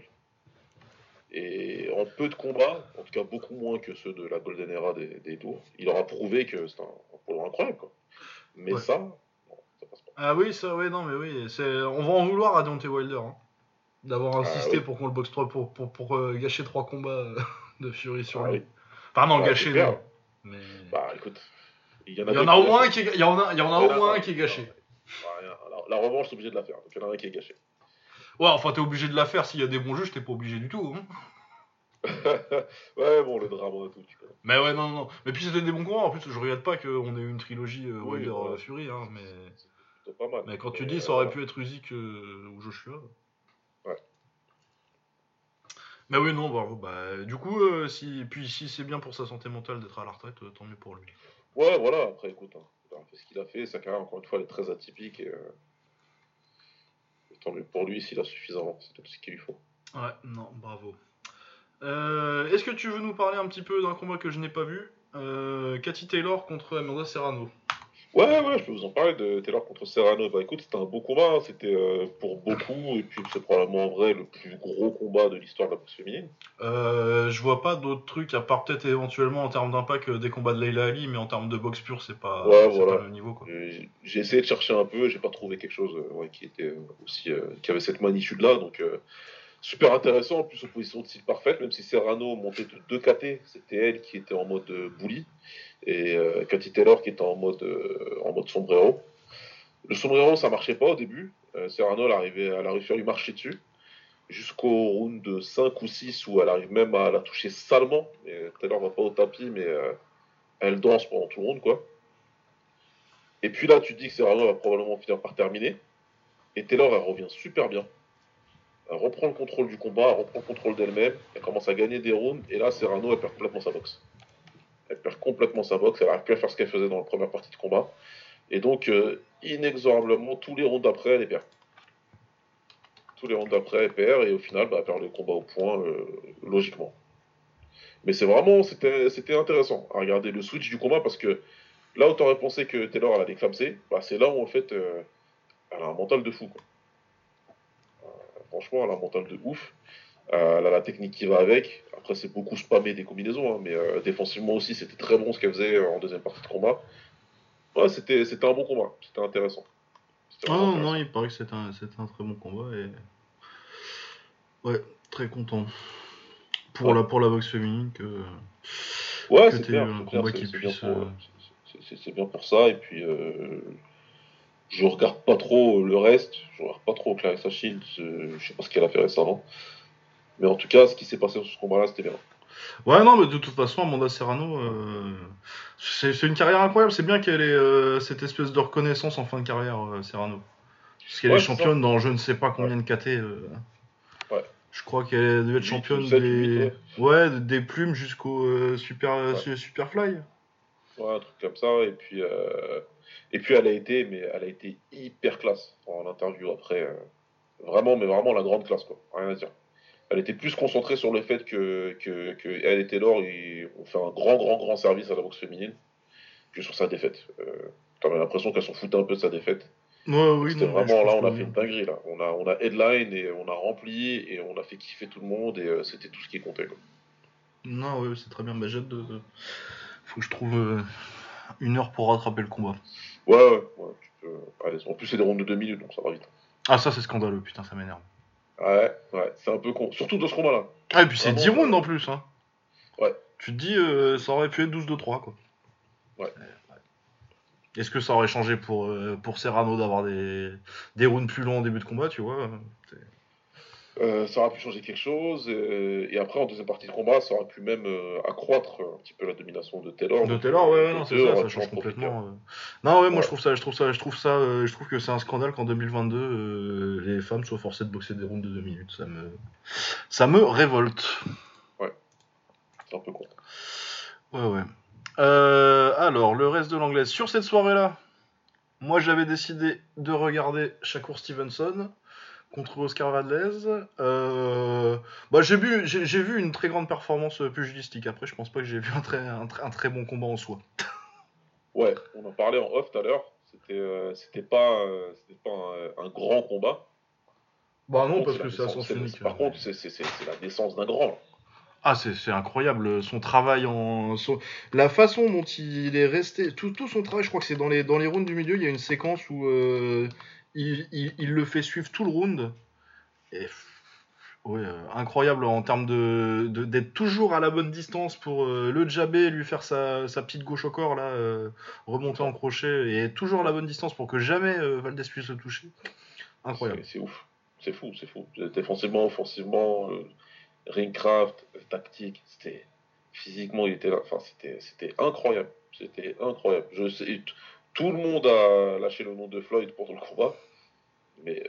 Ouais. Je sais pas si c'est la comparaison qui me...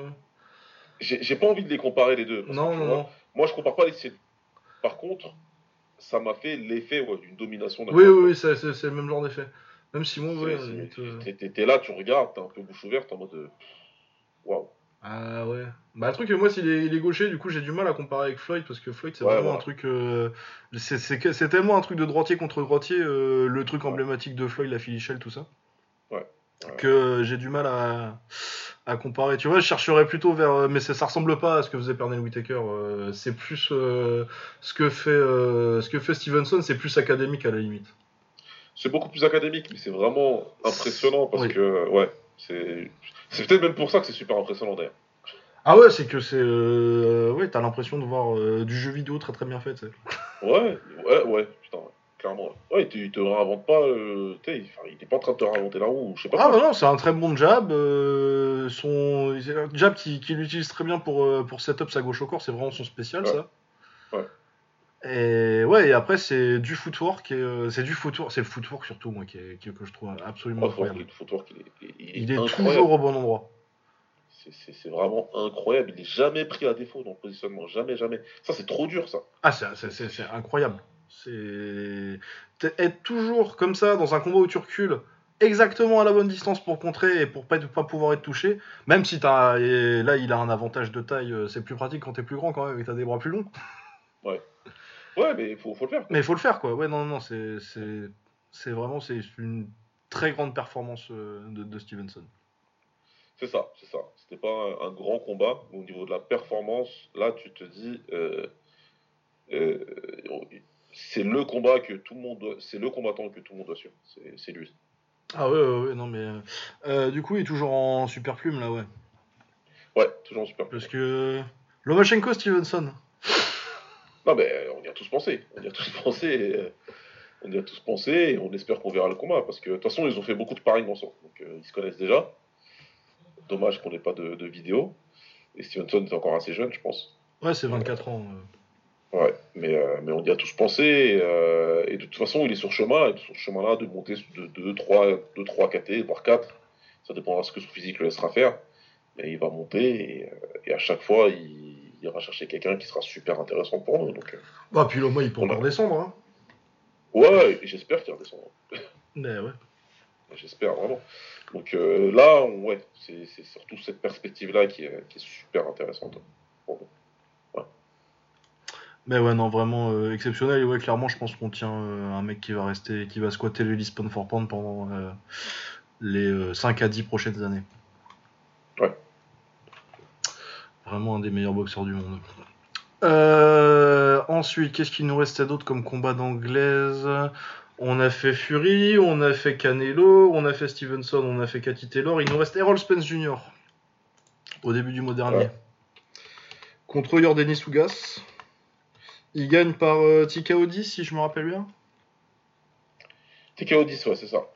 Ça, sur l'œil de Sugas qui est complètement fermé. C'était un bon combat. J'ai beaucoup aimé, ouais. J'ai bien aimé le début de combat de Sugas, qui l'a vraiment mis en difficulté. Il l'a vraiment sonné dans les premiers rounds.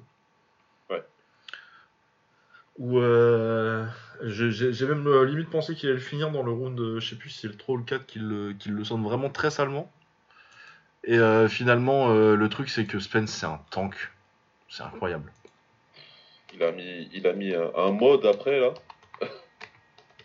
Purée. Un mode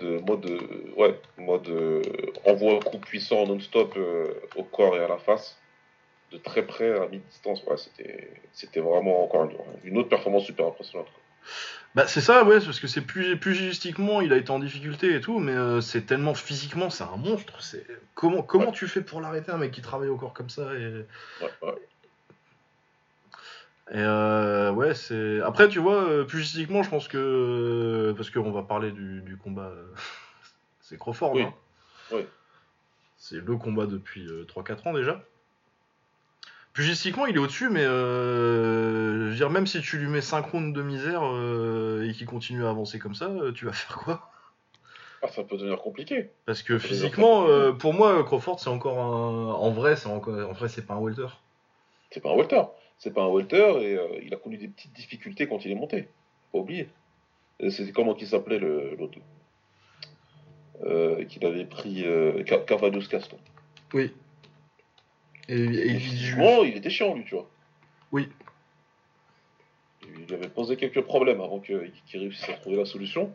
Mais là, on parle d'un mec, Errol Spence, physiquement, c'est un bordel. Hein. C'est un bordel, vraiment. La pression qu'il est capable de te mettre de façon régulière, comme ça. Ouais. Ça rend vraiment le match-up super intriguant. Ah ouais. Et puis ouais, non, mais déçu pour Sugas aussi, parce que je trouvais qu'il faisait vraiment un super début de combat. Ouais, il a fait ce qu'il pouvait, ce qu'il devait en tout cas. Il a pris sa chance à fond. Mais ouais, c'est la différence entre un mec qui est très bon, et puis un talent comme ça, là, l'élite. Il y avait beaucoup de doutes par rapport à son accident, tout ça, s'il allait revenir à son niveau physique, il n'y a plus de doute là. Non, ouais, son niveau physique, en tout cas, oui, il n'y a pas de doute. Après, il y a des petites questions sur sa boxe, mais ça rend le match-up encore plus intéressant. Ouais, c'est ça. De toute façon, on sait tout ce qu'on a en face des yeux et on attend juste de regarder ça. Ouais.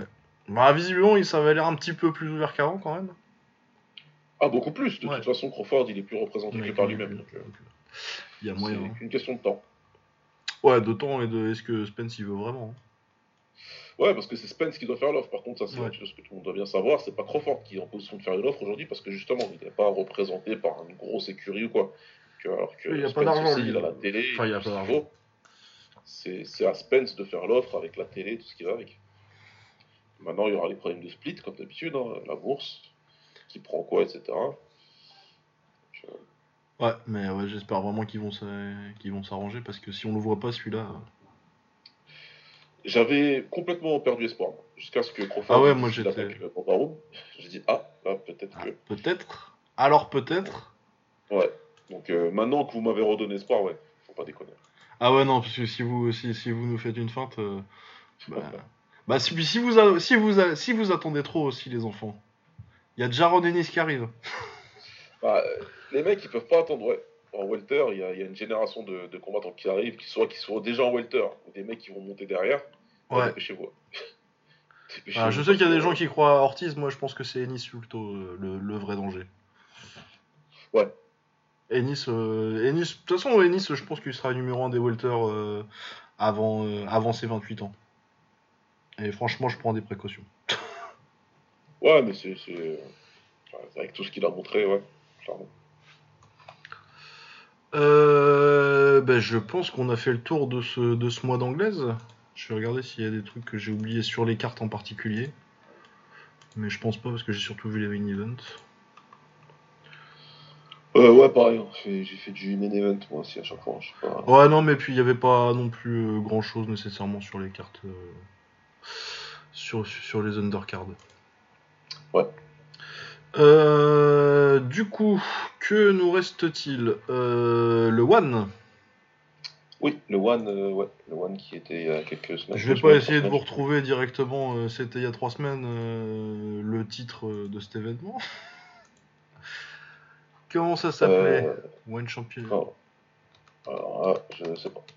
Alors, on avait Regian Hercel contre. C'était Ariane Sadikovic. Ariane Sadikovic, ouais. Ouais, plutôt une bonne perf de Sadikovic en tant que challenger, mais bon, c'est Hercel, quoi. Ouais, il a fait bon taf, hein. Je crois qu'il drop Hercel même, non ? Si j'ai pas de conneries. Oui, il le drop, oui. Il le drop sur un genou. Sur un genou sauté, je crois. Oui, sur un genou sauté, après... C'est pas un knockdown où tu te dis que ça peut vraiment faire tourner le combat, mais il a fait une très belle performance de challenger, surtout pour un mec qui est pas ranké de base, quoi. Ouais, moi ça m'a surpris, hein, parce que je le connaissais pas plus que ça. Bon, on l'avait vu au Glory, je pense qu'il perd contre Mike Lemaire, si je me rappelle bien. Ouais, je me rappelle. C'est le combat en Alsace, là, où Lemaire, il était dégoûté parce que c'était la première fois, je crois que c'était une des premières fois qu'il boxait en France, et qu'il se fait huer, bah, parce que l'Alsace, c'est l'Allemagne, et Ariane Sadikovic, il est allemand. Ouais. Ah oui, d'accord, ok. Ah, je savais pas que c'était lui. Okay, bon. Ah ouais, il perd la décision partagée contre lui et il gagne une décision à Düsseldorf contre Dani Traoré. Je me rappelle plus. Enfin, je me rappelais que je l'avais déjà vu boxer, mais... Ouais.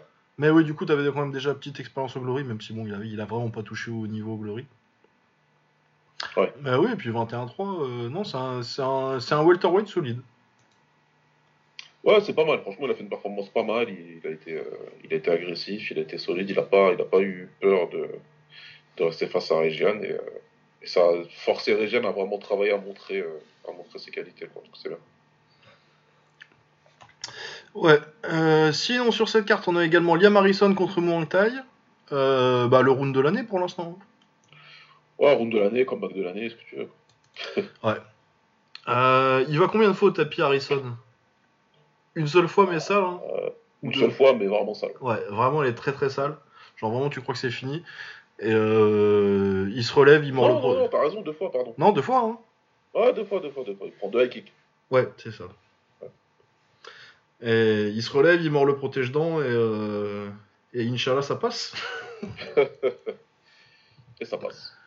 Et ça passe, ouais, il met KO, il met 3 gros knockdowns, parce que c'est pas, genre, c'est pas genre un mec qui était au bord et qui a posé l'adversaire 3 fois sur les fesses, et, comme ça fait 3, c'est 10 KO, quoi. Ouais. Il a mis KO, quoi. Ouais, franchement, super performance de Liam, c'était pas facile, mais il est bien revenu, et chapeau. Bah, c'est une de ses plus grosses carrières, en plus, hein, de ses plus grosses victoires, en plus. Hein. Ouais, bah, Muang Thai, c'est... Bah oui, c'est le meilleur Thai qu'il ait battu, hein. Un sacré nom qui va avoir sur Palmarès, ouais. Ah oui, parce que sinon, il n'aurait pas battu tant que ça des tailles, en fait. Hein. Ah non, Liam Harrison, justement, il est connu pour quand il prend un taille, c'est hyper. Ah ouais, parce que... Bon, il a battu Malaipet en 2015. Malaipet, putain. Ah, oui. C'est quoi, je l'ai vu, je savais pas qu'il était dans le coin de José Aldo contre Uriah Faber. Ah putain, c'est vrai qu'il était dans le coin. Il a des lunettes de soleil et il a mis ses pragettes. Qu'est-ce que c'est que ce merdier? Les pragettes, pour ceux qui ne savent pas, c'est, vous savez ce que les Thaïs mettent... les petits anneaux autour des bras, là, ouais. Voilà. Et voilà, avec des lunettes de soleil bien noires, enfin c'est... Bref, quand tu m'as dit ça, je rigolais tout seul chez moi. N'importe quoi. Ah oui, oui. Non, il a battu Anouat, mais en 2010, quoi. C'est vrai qu'il a battu Anouat, ouais. Ah ouais, 2010, ouais. À Manchester. Ouais, ouais. Mais ouais, sinon... Après, il a... 2010, il était vraiment tout à la fin. Ah, il était vraiment à la fin, Anouat, ouais. Ouais, il... Ah, de toute façon, c'est quand qu'il est Fighter of the Year, Anouat. Waouh, 2002, 2003 quoi. 2004, 2003 ah, 2004. 2000, attends. Non, 2004 c'est au Raja. Attends, je vais te trouver ça. 2004-2005. Ouais, ouais. Et puis déjà là, il était un peu sur la fin. Ah bah c'est clair. Mais ouais, non, très belle victoire de Harrison. Très beau combat, allez le voir sur YouTube. C'est 2 minutes 20 de bonheur. Sauf si on est fan de Muay Thai. Ouais. Dans ce cas-là, c'est 45 secondes de bonheur. Et... Andrei Stoica contre Giannis Stoforidis. Je me rappelle plus trop, mais si ce n'est que Stoforidis, je trouve qu'à chaque fois il devrait être meilleur et finalement il perd. Ouais, ouais, il est pas mal, mais il lui manque un truc, quoi. Ouais, il manque toujours un truc.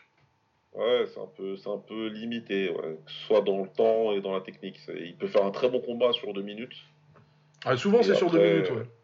Ouais, il lâche un peu, quoi. Enfin, ouais, c'est... Oui, peut-être il fait un peu beaucoup de muscu aussi. Ouais, j'imagine que ça va être compliqué ouais, de bouger longtemps avec ça, avec cette masse-là. Ah ouais, avec des épaules comme ça, c'est difficile de pomper les jabs. Mais ouais, non, oui, bah sinon c'est pas mal, hein, Andrei Stoica. Je sais pas ce qu'il fera. Il a déjà perdu contre... Ou c'est son frère qui a déjà perdu contre... Ouais, non, il a déjà perdu contre Kriklia. Oh si, il a déjà perdu, Stoica. Ouais. Bon, bah parce que oui, je cherche des gens à boxer pour Kriklia. C'est... Oula. C'est compliqué. Et sinon, Anissa Mexen, enfin, c'est le deuxième combat au One. Deuxième, ouais. Deuxième, ouais. Une espagnole ou argentine, je sais plus trop, c'était quoi. Oui, c'était une argentine, je crois. Donc, contre Marie Roumette, qui est... c'est quoi ce drapeau-là? C'est l'Estonie? Ouais, c'est l'Estonie, ouais. Qui est estonienne, qui est très bien, je sais plus quel âge elle a, 18-19 ans? Ouais, toute jeune, ouais, je sais plus quel âge, mais toute jeune. Ouais, toute jeune, et elle a du talent, hein. Mais... Ah non, elle a 22 ans quand même. Je croyais un peu plus jeune. Mais oui, elle a du talent, mais bah, Anissa Mexen, c'est la meilleure boxeuse du monde. Bah, voilà, c'est une boxeuse en développement, visiblement, qui en plus vient du Muay, bah, c'est un combat Muay, hein, donc voilà, donc, elle était censée être dans son élément, mais tu la mets face à la meilleure combattante du monde, c'est un peu compliqué, voilà. Et, Anissa a été très gentille. Ouais. Elle a été gentille, hein. Elle aurait pu et dû la descendre, si elle voulait. Ouais, je pense que le dernier round, si elle veut, elle la descend quand elle veut. Elle l'a pas fait, parce que même, je crois que le deuxième down qu'elle lui met, ou le troisième, je sais plus combien de fois elle envoie au tapis, mais le dernier down qu'elle lui met, elle se met à pleurer, quoi, Marie, dans la cage. Ouais. Donc j'imagine que, ouais, quand Anissa voit ça, elle se dit putain. Ouais, bah, puis non, je trouve ça sympa, moi, quand les grands champions décident de pas casser un prospect complètement. Ouais, voilà, c'est quand même pas mal. C'est très respectable ce qu'elle a fait. Et, en plus, elle lui parlait beaucoup, elle s'excusait de. Tu lui as fait ce qu'elle lui a fait. Donc, après, c'est pas elle qui a fait le matchmaking. Hein. Il n'y a rien à comprendre avec le matchmaking du One avec Anissa Mexen. Il y a tout l'imbroglio autour de Janet Todd, qui soi-disant veut boxer, mais bon. Il n'y a pas de contrat. C'est pas ce qu'elle fait, elle n'est pas là. Il y a eu un démenti de son coach Brian Popjoy que Janet aurait peur, mais il n'y a toujours rien. Donc vous êtes gentil, mais elle n'est pas blessée apparemment. Après, on veut pas mal parler, hein, mais... Ah non, mais puis on comprend, hein. Moi, j'aurais pas envie de boxer Anissa non plus, hein. Non, mais voilà, mais dans ce cas-là, lâche la ceinture, et puis invente un truc bidon. Mais... Là, tu restes comme ça, hein. La cheville, c'est bien, la cheville, ça marche. Ouais, la cheville, ça passe pas mal, ça. De toute façon, normalement, si ça fait un certain nombre de cuvette, il y a toujours un petit truc avec ta cheville. T'as toujours une radio qui traîne ou t'as une fissure qui date de je sais pas quand. Tu changes la date et tu dis voilà. Mais ouais, c'est pas cool. C'est pas cool et c'est pas cool pour leur camp, surtout qu'en plus Jackie Buntan a perdu elle aussi sur la même carte. Oui. Contre une très bonne combattante. Oui, très forte Smila Sundel, c'est vrai que j'ai complètement glissé au-dessus. Et pour elle, et pour le coup, elle a 17 ans, ouais. ce qui me choque. Ouais, non, mais les Suédoises, chez les filles, Joséphine Knudsen, elle est Suédoise aussi. Ouais. Ah, ouais, bah, ouais, ouais. Bah, de toute façon, ouais, on parle pas assez du circuit amateur moyen suédois. Surtout chez les filles. Très. Surtout chez les femmes. Ouais. À l'IFMA, ça fait toujours des médailles, toujours des championnes, pardon. Et là, ouais, Smila, c'est énorme. Purée, ce qu'elle lui a mis, franchement, à Jackie Buntan, qui est très bonne combattante, hein, pour le coup. Ouais, très solide. Ouais, solide, techniquement forte, mais là, Smila, elle était beaucoup trop forte pour elle. Bah ouais, non, mais écoute, je viens de dire que c'était pas bien ce que Mexen, elle faisait à des adolescentes, là. Je lui dis, ouais, celle-là, elle a 17 ans, vas-y, tu la prends direct. Ouais, prends les... Bah, déjà la ceinture aussi, c'est pas de ma faute. Ah, la ceinture, et c'est pas le même 17 ans. Honnêtement, celle-là, pour le coup, ouais. Bah non, ouais, parce que... Elle est plus lourde, bon. Rumet, c'est un très bon prospect, hein. y a pas de souci, mais Sundel, ça peut être spécial. Ouais. Ça peut être spécial. Ouais, non. Qu'est-ce qu'on a qui vient cette semaine d'ailleurs ? Parce que finalement, en une heure, on a fait le tour du mois, c'est incroyable. Ouais, ça va, ça fait vite. Le One, c'est cette semaine là ? Ah non, c'est la semaine. Ah, je vais le rater celui-là, ça. Je vais le rater. Bon, bah écoute, tant pis. Hein. Alors, le calendrier. Ah, mais il n'y a pas grand chose tout de suite. Karim Benoui qui boxe, tiens, le 14 mai. Ah ouais?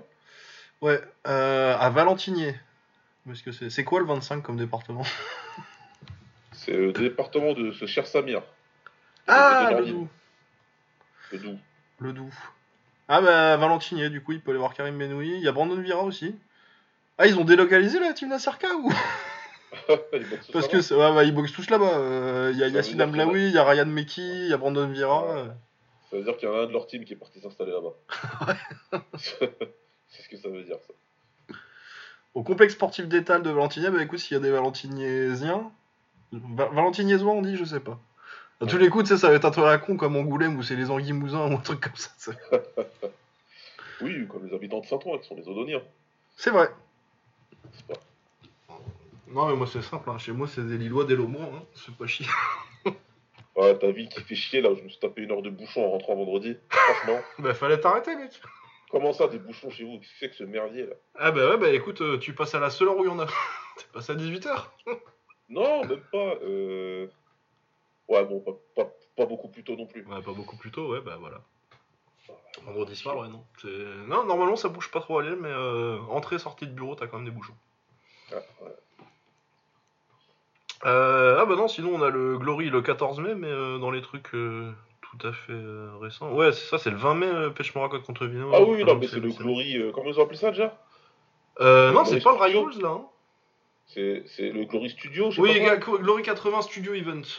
Ouais, mais il n'existe pas cet event pour moi.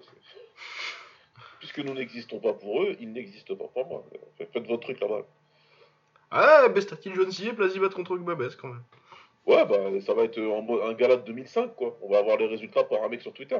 Tu te rends compte? Ah, mais non, c'est vrai qu'ils le diffusent même pas. Oui, c'est que pour les mecs qui sont remboursés, là.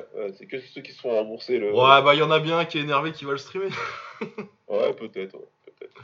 Mais franchement, c'est tellement ridicule que je compte même pas faire d'efforts, quoi. Ah, non, j'avoue que oui. Et puis, non, mais en plus, ils viennent même pas, les gens qui étaient là. C'est juste, on leur fait un peu perdu. Ils ont le droit de le regarder chez eux, ouais. C'est ça. C'est... Ouais. Bon, faut que tu sois chez toi.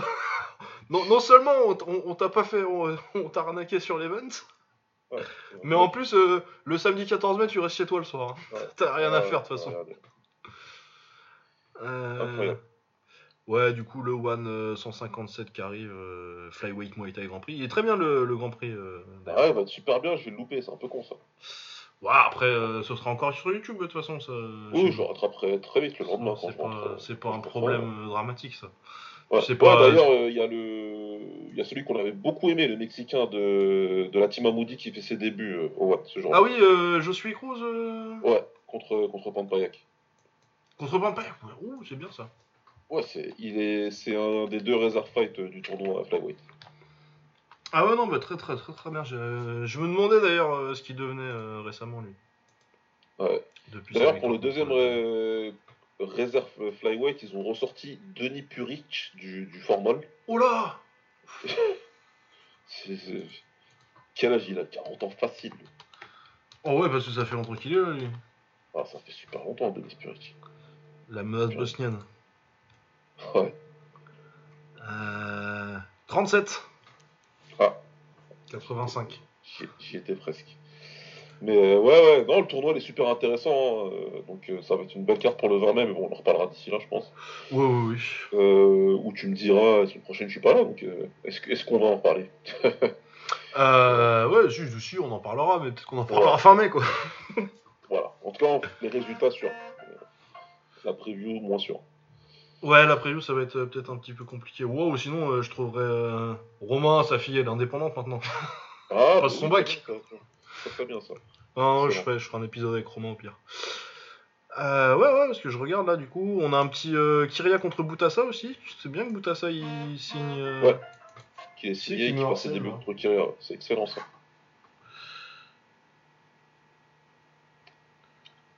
Ouais, Prajancha contre Joseph Lassiri, qui a enfin sa chance pour le titre. Oui.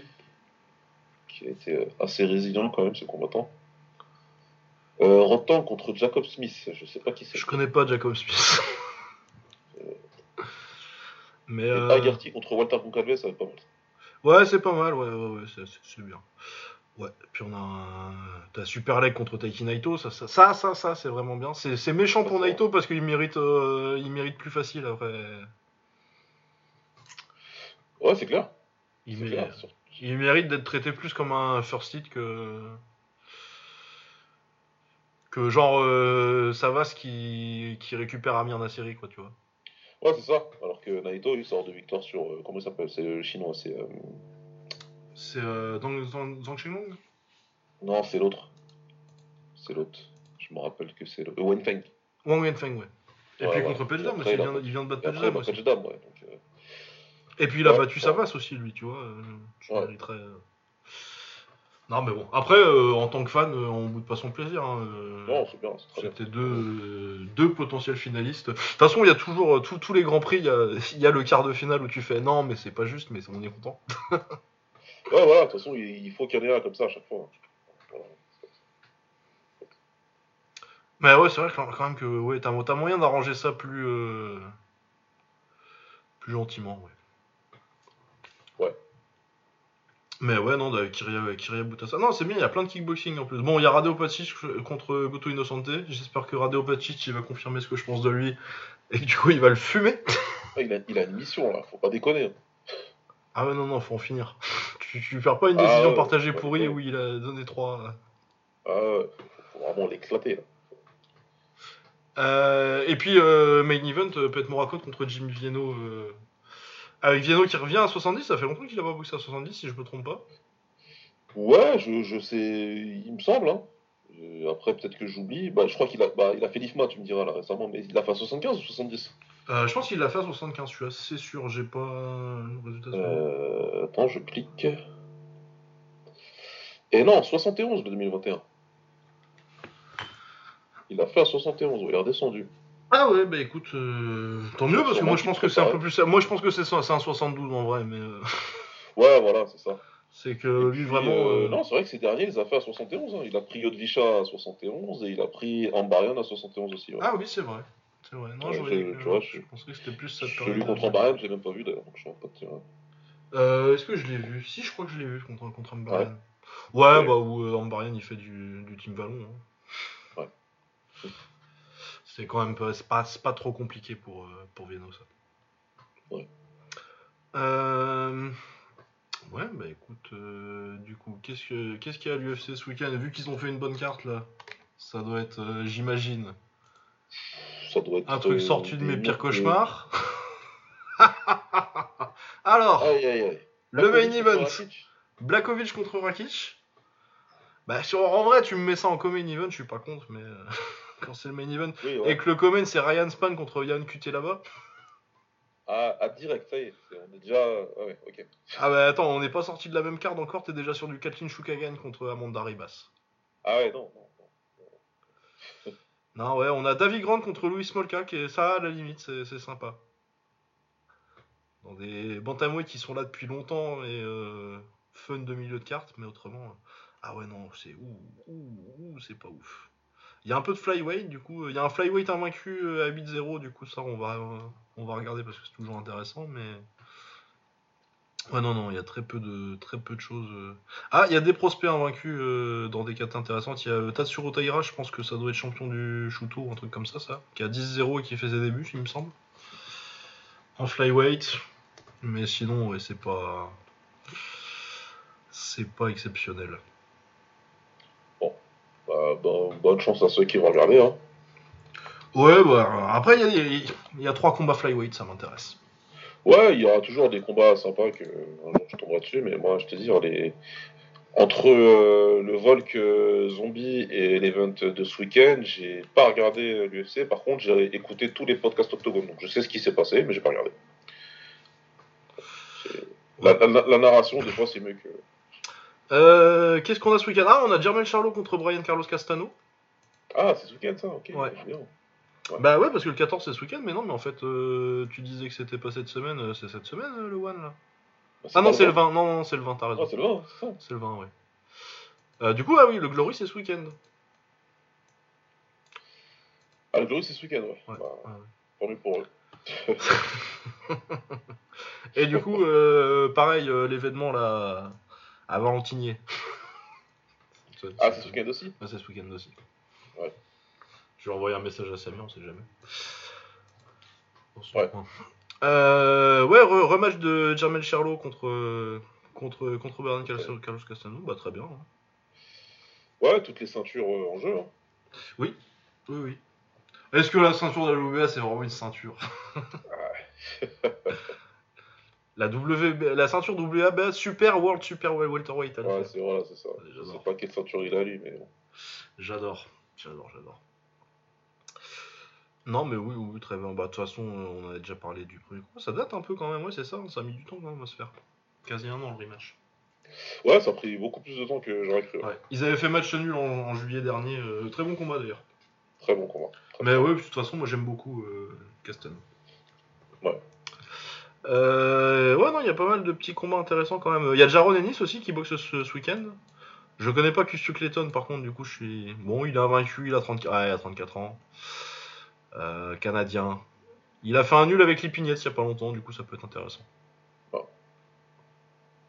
On verra. Pour le titre IBF intérim, ouais, bon, on verra. Bon, je pense que de toute façon, Jaron Ennis à ce niveau-là, à part le top du top, je pense pas qu'il y ait grand chose qui lui pose problème, mais. Ouais, c'est clair. Mais ouais, on a Tony Yoka aussi contre Martin Bacolé. Ah, lui aussi, c'est ce week-end. Ouais. Ok. Bon. Je vais voir s'il y a autre chose d'intéressant que boxerie. Ah, Sofia Noumia, deuxième combat pro aussi. Sur la carte de Yoka. Ouais. Ok. Bon, j'imagine que ça va être le commun du coup. 8-0 l'adversaire, donc respectable. Ouais. Mais vous Boufoudi, 29 ans. Bon, ah ouais, non, ouais, ok. Ok, j'ai rien dit. Je viens de voir les palmarès des adversaires. Ouais. Ah bah... Il y en a un qui a plus de... Non, il y en a 2 qui ont plus de défaites que de victoires. Ouais. Mais par contre, le ratio de défaites des autres, mon gars... On a un magnifique 1,35-3. Ah oui. Un 7,26-2. Ouais. Un 2,27-2 et un 2,21. Bon. Oui. Après, non, mais moi je suis très intéressé parce que j'ai très hâte de voir ce que ça donne Sofiane en pro parce que je suis pas vendu. Pas du tout non plus, pas du tout. Ouais. Mais pas du tout, oui. Ouais. J'aime beaucoup le garçon, il a l'air très sympa. J'étais très content quand il a été champion du monde et quand il a fait sa médaille olympique. Ouais. Mais il y a vraiment un style qui est formaté amateur qui me fait très peur chez les pros. Ah oui, les limite baf plutôt que des crochets. Enfin, ouais, c'est ça, vraiment, il y a les crochets baf, crochets baf, touchette, baf. Et puis, tu me dirais, il fait ça en passant en pro à 22, pourquoi pas, mais il a 27 ans, quoi. Ouais, c'est un peu. C'est pour ça que je crois pas trop à la refonte du style pro à 27 ans, surtout quand ton style est aussi éloigné de ce que je pense tu auras besoin. Ouais. Mais bon, on verra, hein. J'ai eu tort avant et j'aurai tort à nouveau. Hein. Bien sûr, et ce sera très bien. Et je serais très content d'avoir tort dans ce cas-là, mais ouais, ça m'intéresse beaucoup de voir ça, parce que c'est, pour moi, c'est vraiment le mec pour qui, même pas... j'ai du mal à penser à un mec, même autrement que français, qui a un style aussi peu adapté pour le passage en gros. Ouais, de mémoire, là, j'en ai pas, mais ouais. Deux mecs auraient fait ça récemment, tu vois. Les Ouzbeks, les Kazakhs, il y a un truc... Il y a un truc, même les Cubains, tu vois. Ah, même eux, ils arrivent bien fort. Ouais. Mais ouais, on verra comment ça se passe. Mais bah, de toute façon, oui, il a plus grand chose à faire en amateur, de toute façon. Ouais. Mais ouais, non, bah, il y a pas mal de trucs en anglaise en fait cette semaine. J'avais pas fait trop gaffe avant à la carte. Est-ce qu'il y a autre chose? Gilberto Ramirez aussi, il est toujours champion lui? Non, il est plus champion. Hein. Ah oui, Zordo, non, il a pas de ceinture lui. Ah non, oui, il est monté surtout. Ah oui, ok. Ah oui, si, il avait dit qu'il monterait. Ouais. Ah oui, il est monté il y a 4 combats déjà. Ouais. Bon, bah Dominique Boessel en face. Ah, il a battu Barrera quand il y a Mikao Barrera quand même, il y a ça, mais. Ouais, allemand, 32 ans, 2 défaites, une défaite par KO contre Krasniqi en 2020. Pour le titre IBO. Et un titre. Titre WBA intérim et titre IBO, comme c'est vraiment des titres de combat fait en Allemagne, ça. Ouais, c'est clair. Et ouais, il perd contre Karo Murat aussi, parti KO en 2017. Je vois pas de victoire particulièrement. Il a gagné un rematch par décision partagée contre Krasniqi, mais Krasniqi, il a quel âge avec 51, ouais, c'est ça, 35 ans. Ouais. Et ouais, je vois pas trop de. Enrico Colling, je pense que je connais ça. Ouais, pareil. Ouais. Je suis pas. Je pense que ça devrait passer assez tranquillement pour Ramirez.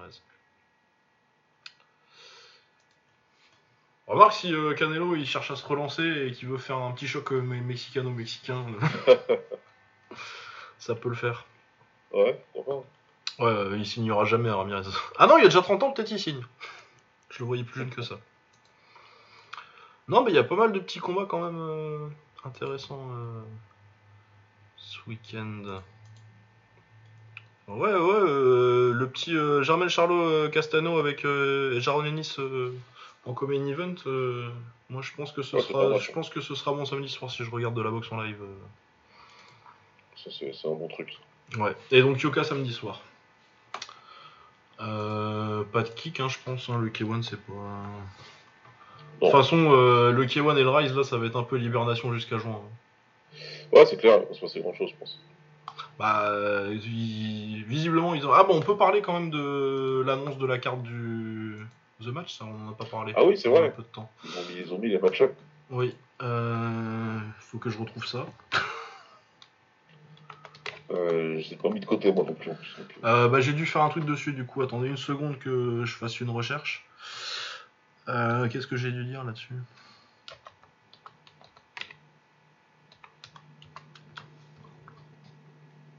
Ah oui, non, j'avais parlé des frères Osaki, parce que je parle toujours des frères Osaki dès qu'il s'agit de kick japonais. J'ai dit que j'étais déçu qu'ils soient pas là. Alors, qu'est-ce qu'on a?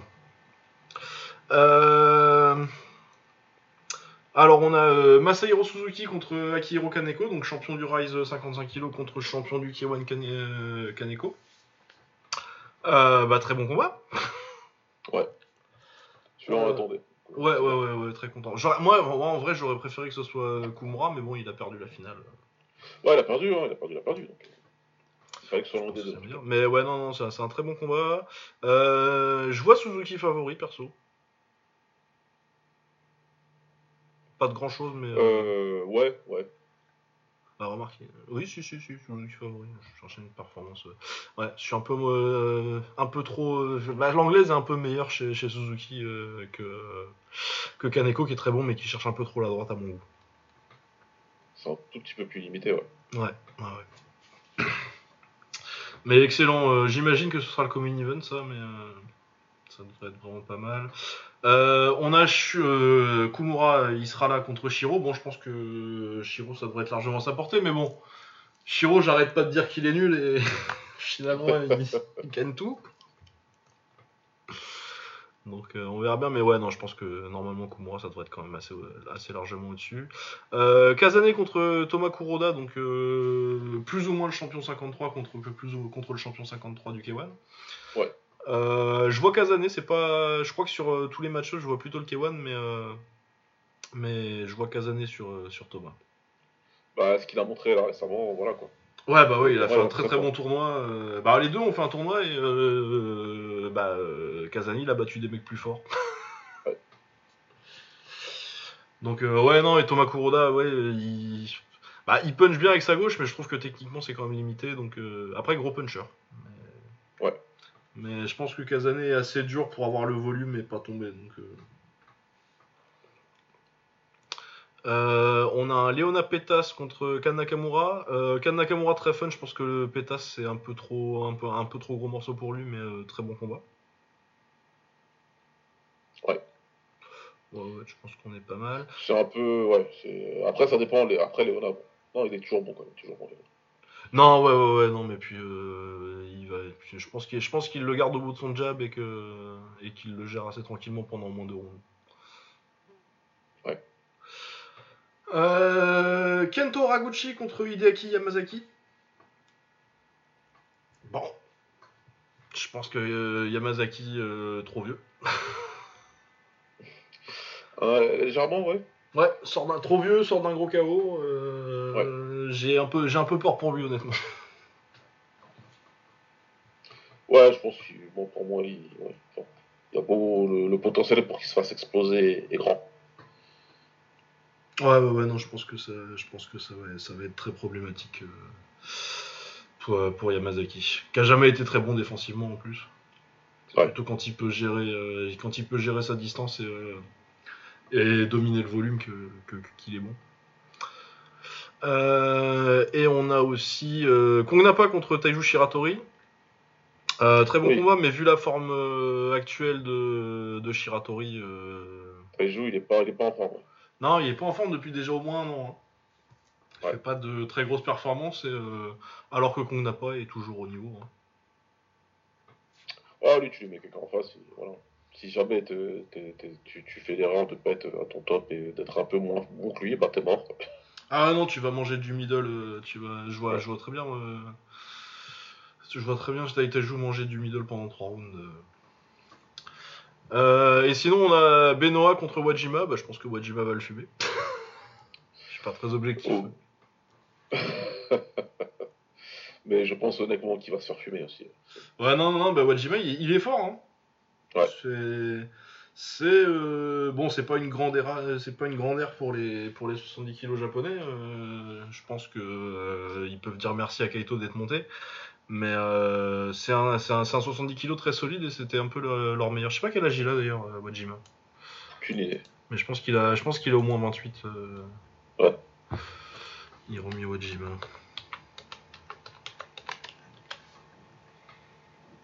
Ouais, 27, il est de 95. Donc oui, non, il a pas non plus une marge de progression extraordinaire pour passer de bon boxeur à très grand boxeur. Ouais. Ouais, et ben qu'est-ce qu'on attend d'autre? Ouais, il y a Yaman contre Ashizawa, bon ça c'est combat.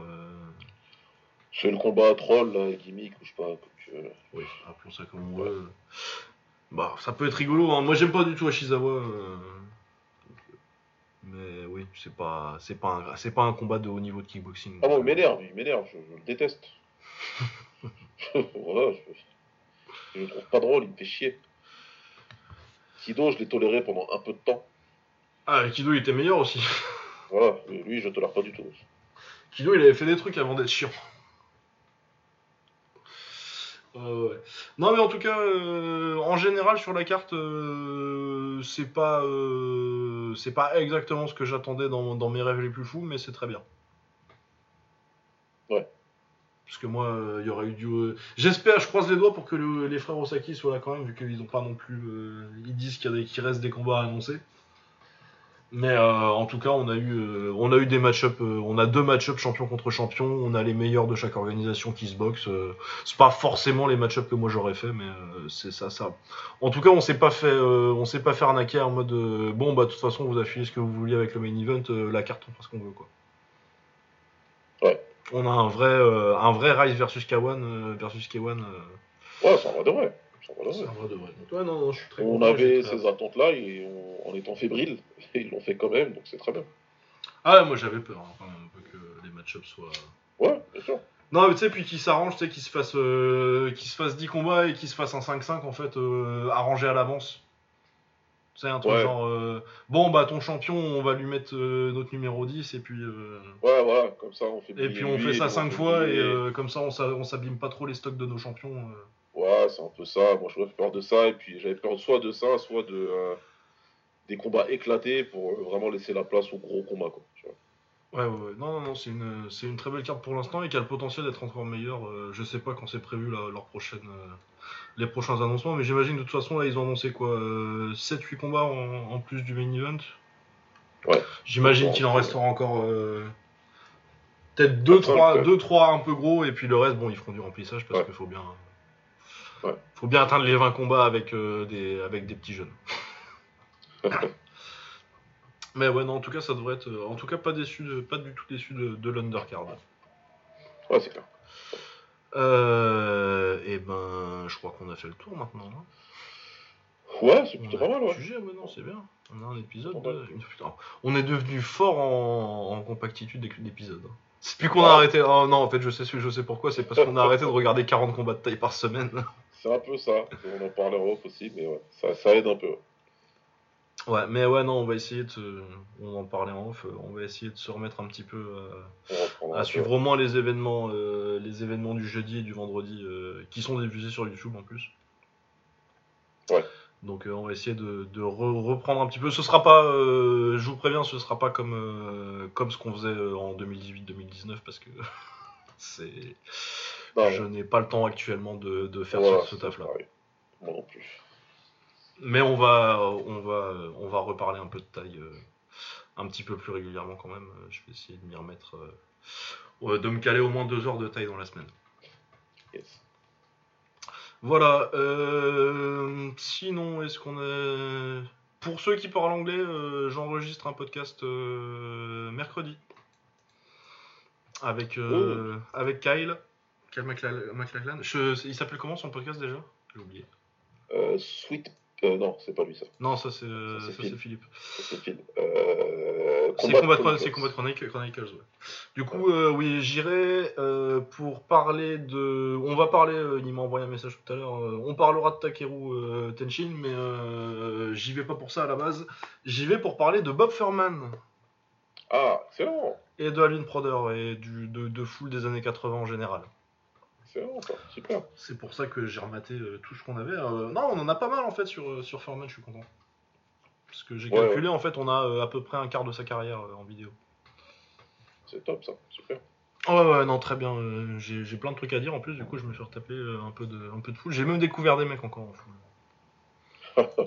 Bah écoute, on va écouter tout ça tranquillement. Ouais, voilà, donc, sans spoiler. On enregistre ça mercredi. Je sais pas quand ça sort, mais je vous tiendrai au courant dans le prochain épisode. S'il y en a qui veulent...